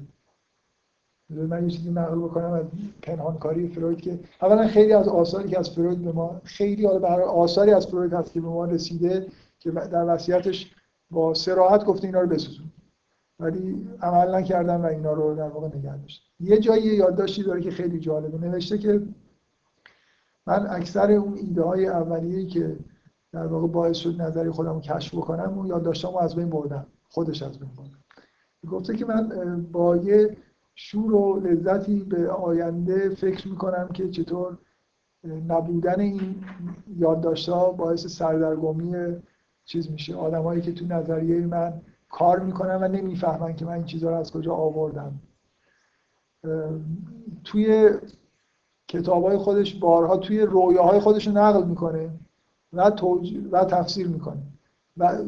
صریحا مثلا اشاره می‌کنه یه رویای معروفی هست که اولین رویایی که توی کتاب تفسیر رویاش نقد کرده تفسیر کرده. رویای معروفترین رویای تاریخ روانکاوی بهش میگن رویای تزریق ایرما.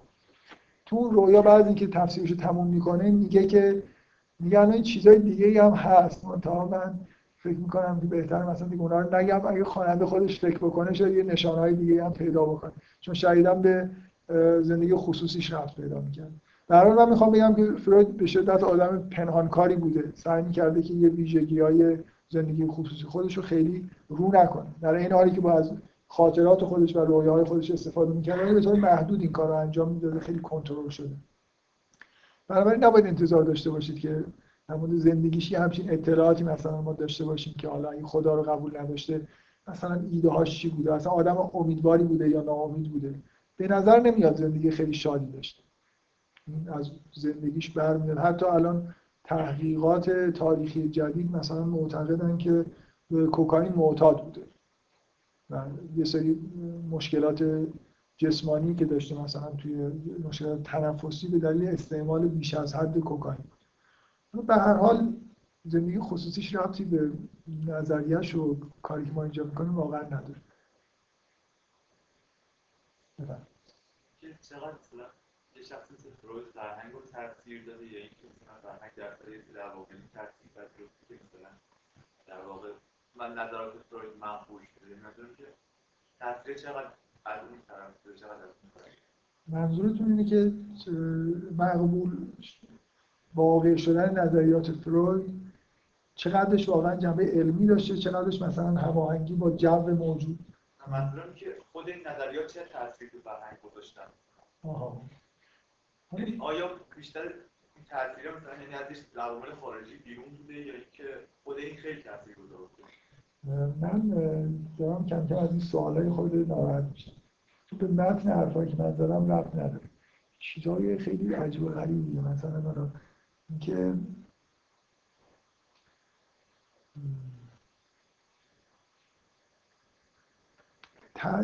خب آدمایی هستن که معتقدن مثلا نظریه داروین فاجعه های بزرگی داشت مثلا این، یکی از مخالفین مسلمان نظریه داروین کتابی نوشته اصلا درباره همین که چقدر نظریات داروین مخرب بود و اینکه اخلاق رو زیر سوال برده و یه جوری حس تنازع بقا. که موجودات برای بقا تنازع می‌کنن و مشروعیت بخشیده دیگه. اصلا همه حیات انگار در جهت تنازع بقاست. دقت می‌کنید؟ بنابراین یه همچین تفکراتی وجود داره. در مورد فروید هم از این حرفا میزن که مثلا فرض کنید میگن که این آزادی و بیبندوباری جنسی که در غرب به وجود اومده تحت تاثیر نظریات فروید. من یه خورده اولا میگم سوال سوال مربوطی نیست به نظر من. مثلا فرض کنید ممکنه مکانیک نیوتنی هم در سوق دادن مردم به سمت مثلا تصورات مکانیکی و دور شدن از مسائل مذهبی نقش داشتن. شما از این معلم فیزیک این سوالا رو نمی‌پرسید. فیزیک داره درس میده روانکاوی هم اینجوریه به نظر من. هر تأثیری هم که داشته شما به فروید اگه می‌گفتید که این نظریات باعث میشه که همچین تأثیراتی به وجود بیاد خب جوابش این من چیکار کنم؟ همین من اینجوری فکر می‌کنم و فکر می‌کنم درسته. بنابراین نمیشه خیلی روی این حساب کرد که واقعا نظریه فروید اگر حتی این تأثیرهایی که میگن رو گذاشته واقعا این چیزی بر علیه نظریه است یا اطلاعات مهمی در مورد خود نظریه میده. من شخصا معتقدم که اینجوری نیست بلکه بیشتر نظریه فرویده که زایده حرکت در واقع کلی اجتماعی به سمت این چیزها بوده. یعنی منظورم اینه که جریانی شروع شده بود نظریه فروید یه جوری همراه اون جریان به وجود اومده و طبعا بعدا ممکن استفاده تئوریک هم در عمل ازش استفاده کرده باشن برای اینکه یه چیزایی رو توجیه بکنن. ولی فکر می‌کنم اون جریان از جای دیگه آب می‌خوره ربطی به نظریه فروید نداره. مثلا میگن که نظریه نظریات نیچه پایه تئوریک جنایت های نازی ها شده. خب حالا. نیچه چیکار کنه واقعا؟ نیچه نظرش این چیزا نبوده و هیچ ضدیتی مثلا با یهودی هم نداشته ولی خب وقتی یه نفر می‌خواد جنایتی بکنه و بهترین دستاویز علمه خب یه چیزی از علم و فلسفه خلاصه دستاویز می‌کنه من فکر کنم فروید آره سوء استفاده های ممکن از نظریات فروید شده باشه ولی اینکه اینا رو توی ذهنیت خودمون نسبت به این نظریه دخالت بدیم یه خورده فکر می‌کنم دور از چیز علمیه. من باید سعی کنید نظریه رو خوب بفهمه. حتی اگه نظریه م... حتی میگم این موزر بوده. واقعا فروید اصلا بهش سفارش دادن. مثلا شیاطین اومدن و گفتن که این نظریه رو بساز پول گرفته. و حالا هر کاری که کرد. از این حرفا می‌زنن دیگه. به هر حال همه آدما یه عده هستن که همه چیز اینجوری توجیه می‌کنن که یه لوژای فراماسونری وجود داره. مثلا فروید هم که یهودی بوده. به شدت مشکوکی که جزء اونا بوده مثلا بهش دستور دادن که یه نظریه اینجوری بساز و اینم ساخته و بعدا هم استفاده کردن. حالا حتی اگه اینجوری باشه به نظر من ربطی به نظریه‌اش نداره. ممکن نظریه خوبی ساخته باشه. به دستور به دستور لوژ فراماسونری یه نظریه جالب ساخت. بفرمایید زمانی که معامله رفتار در مورد رفتار گرایی و اینا، در رفتار درمانی و شناخت درمانی این دوتا اصطلاح کوتاه ترشه اگه منظورتون اینه.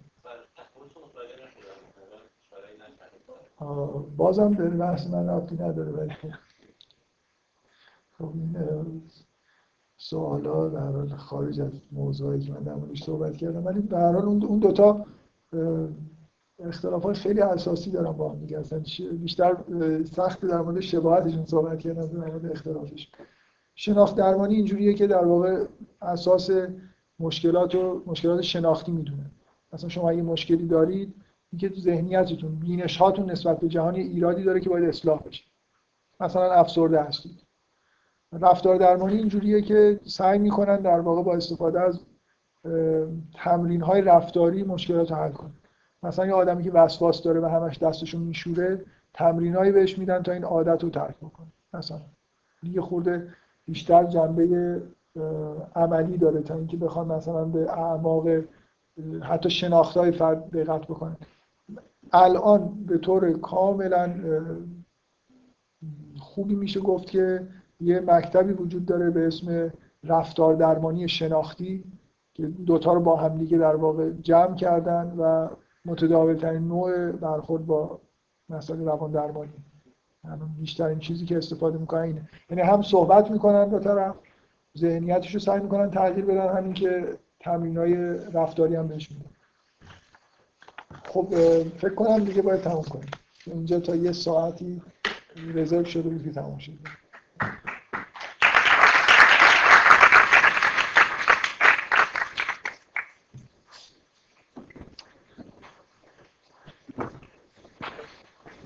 ببخشید تکلیف اون چیزا چی شد؟ تکلیف این مثلا مریضایی که گفتین که مثلا اون مریضی که موش فکر کرد مثلا اینا آخرش با همین همون کافی اینا حرف قضیهش اینا اون دختری که یهو زبانشو مثلا فراموش آه. کرده بود مثلا این خاطرات تو جمعش این چه جوری چیز شده؟ این کتاب اگه بخونی. من اینا رو نگفتم که آینده چی میگم می‌خواستم بگم چیزای عجیب. غریبی بود اگه کتاب آیسمت رو بخونن سیاست امپراتوری خیلی بحث داره. که در مورد این چیزا بحث می‌کنه و گفتم هیچی باقی نداشت.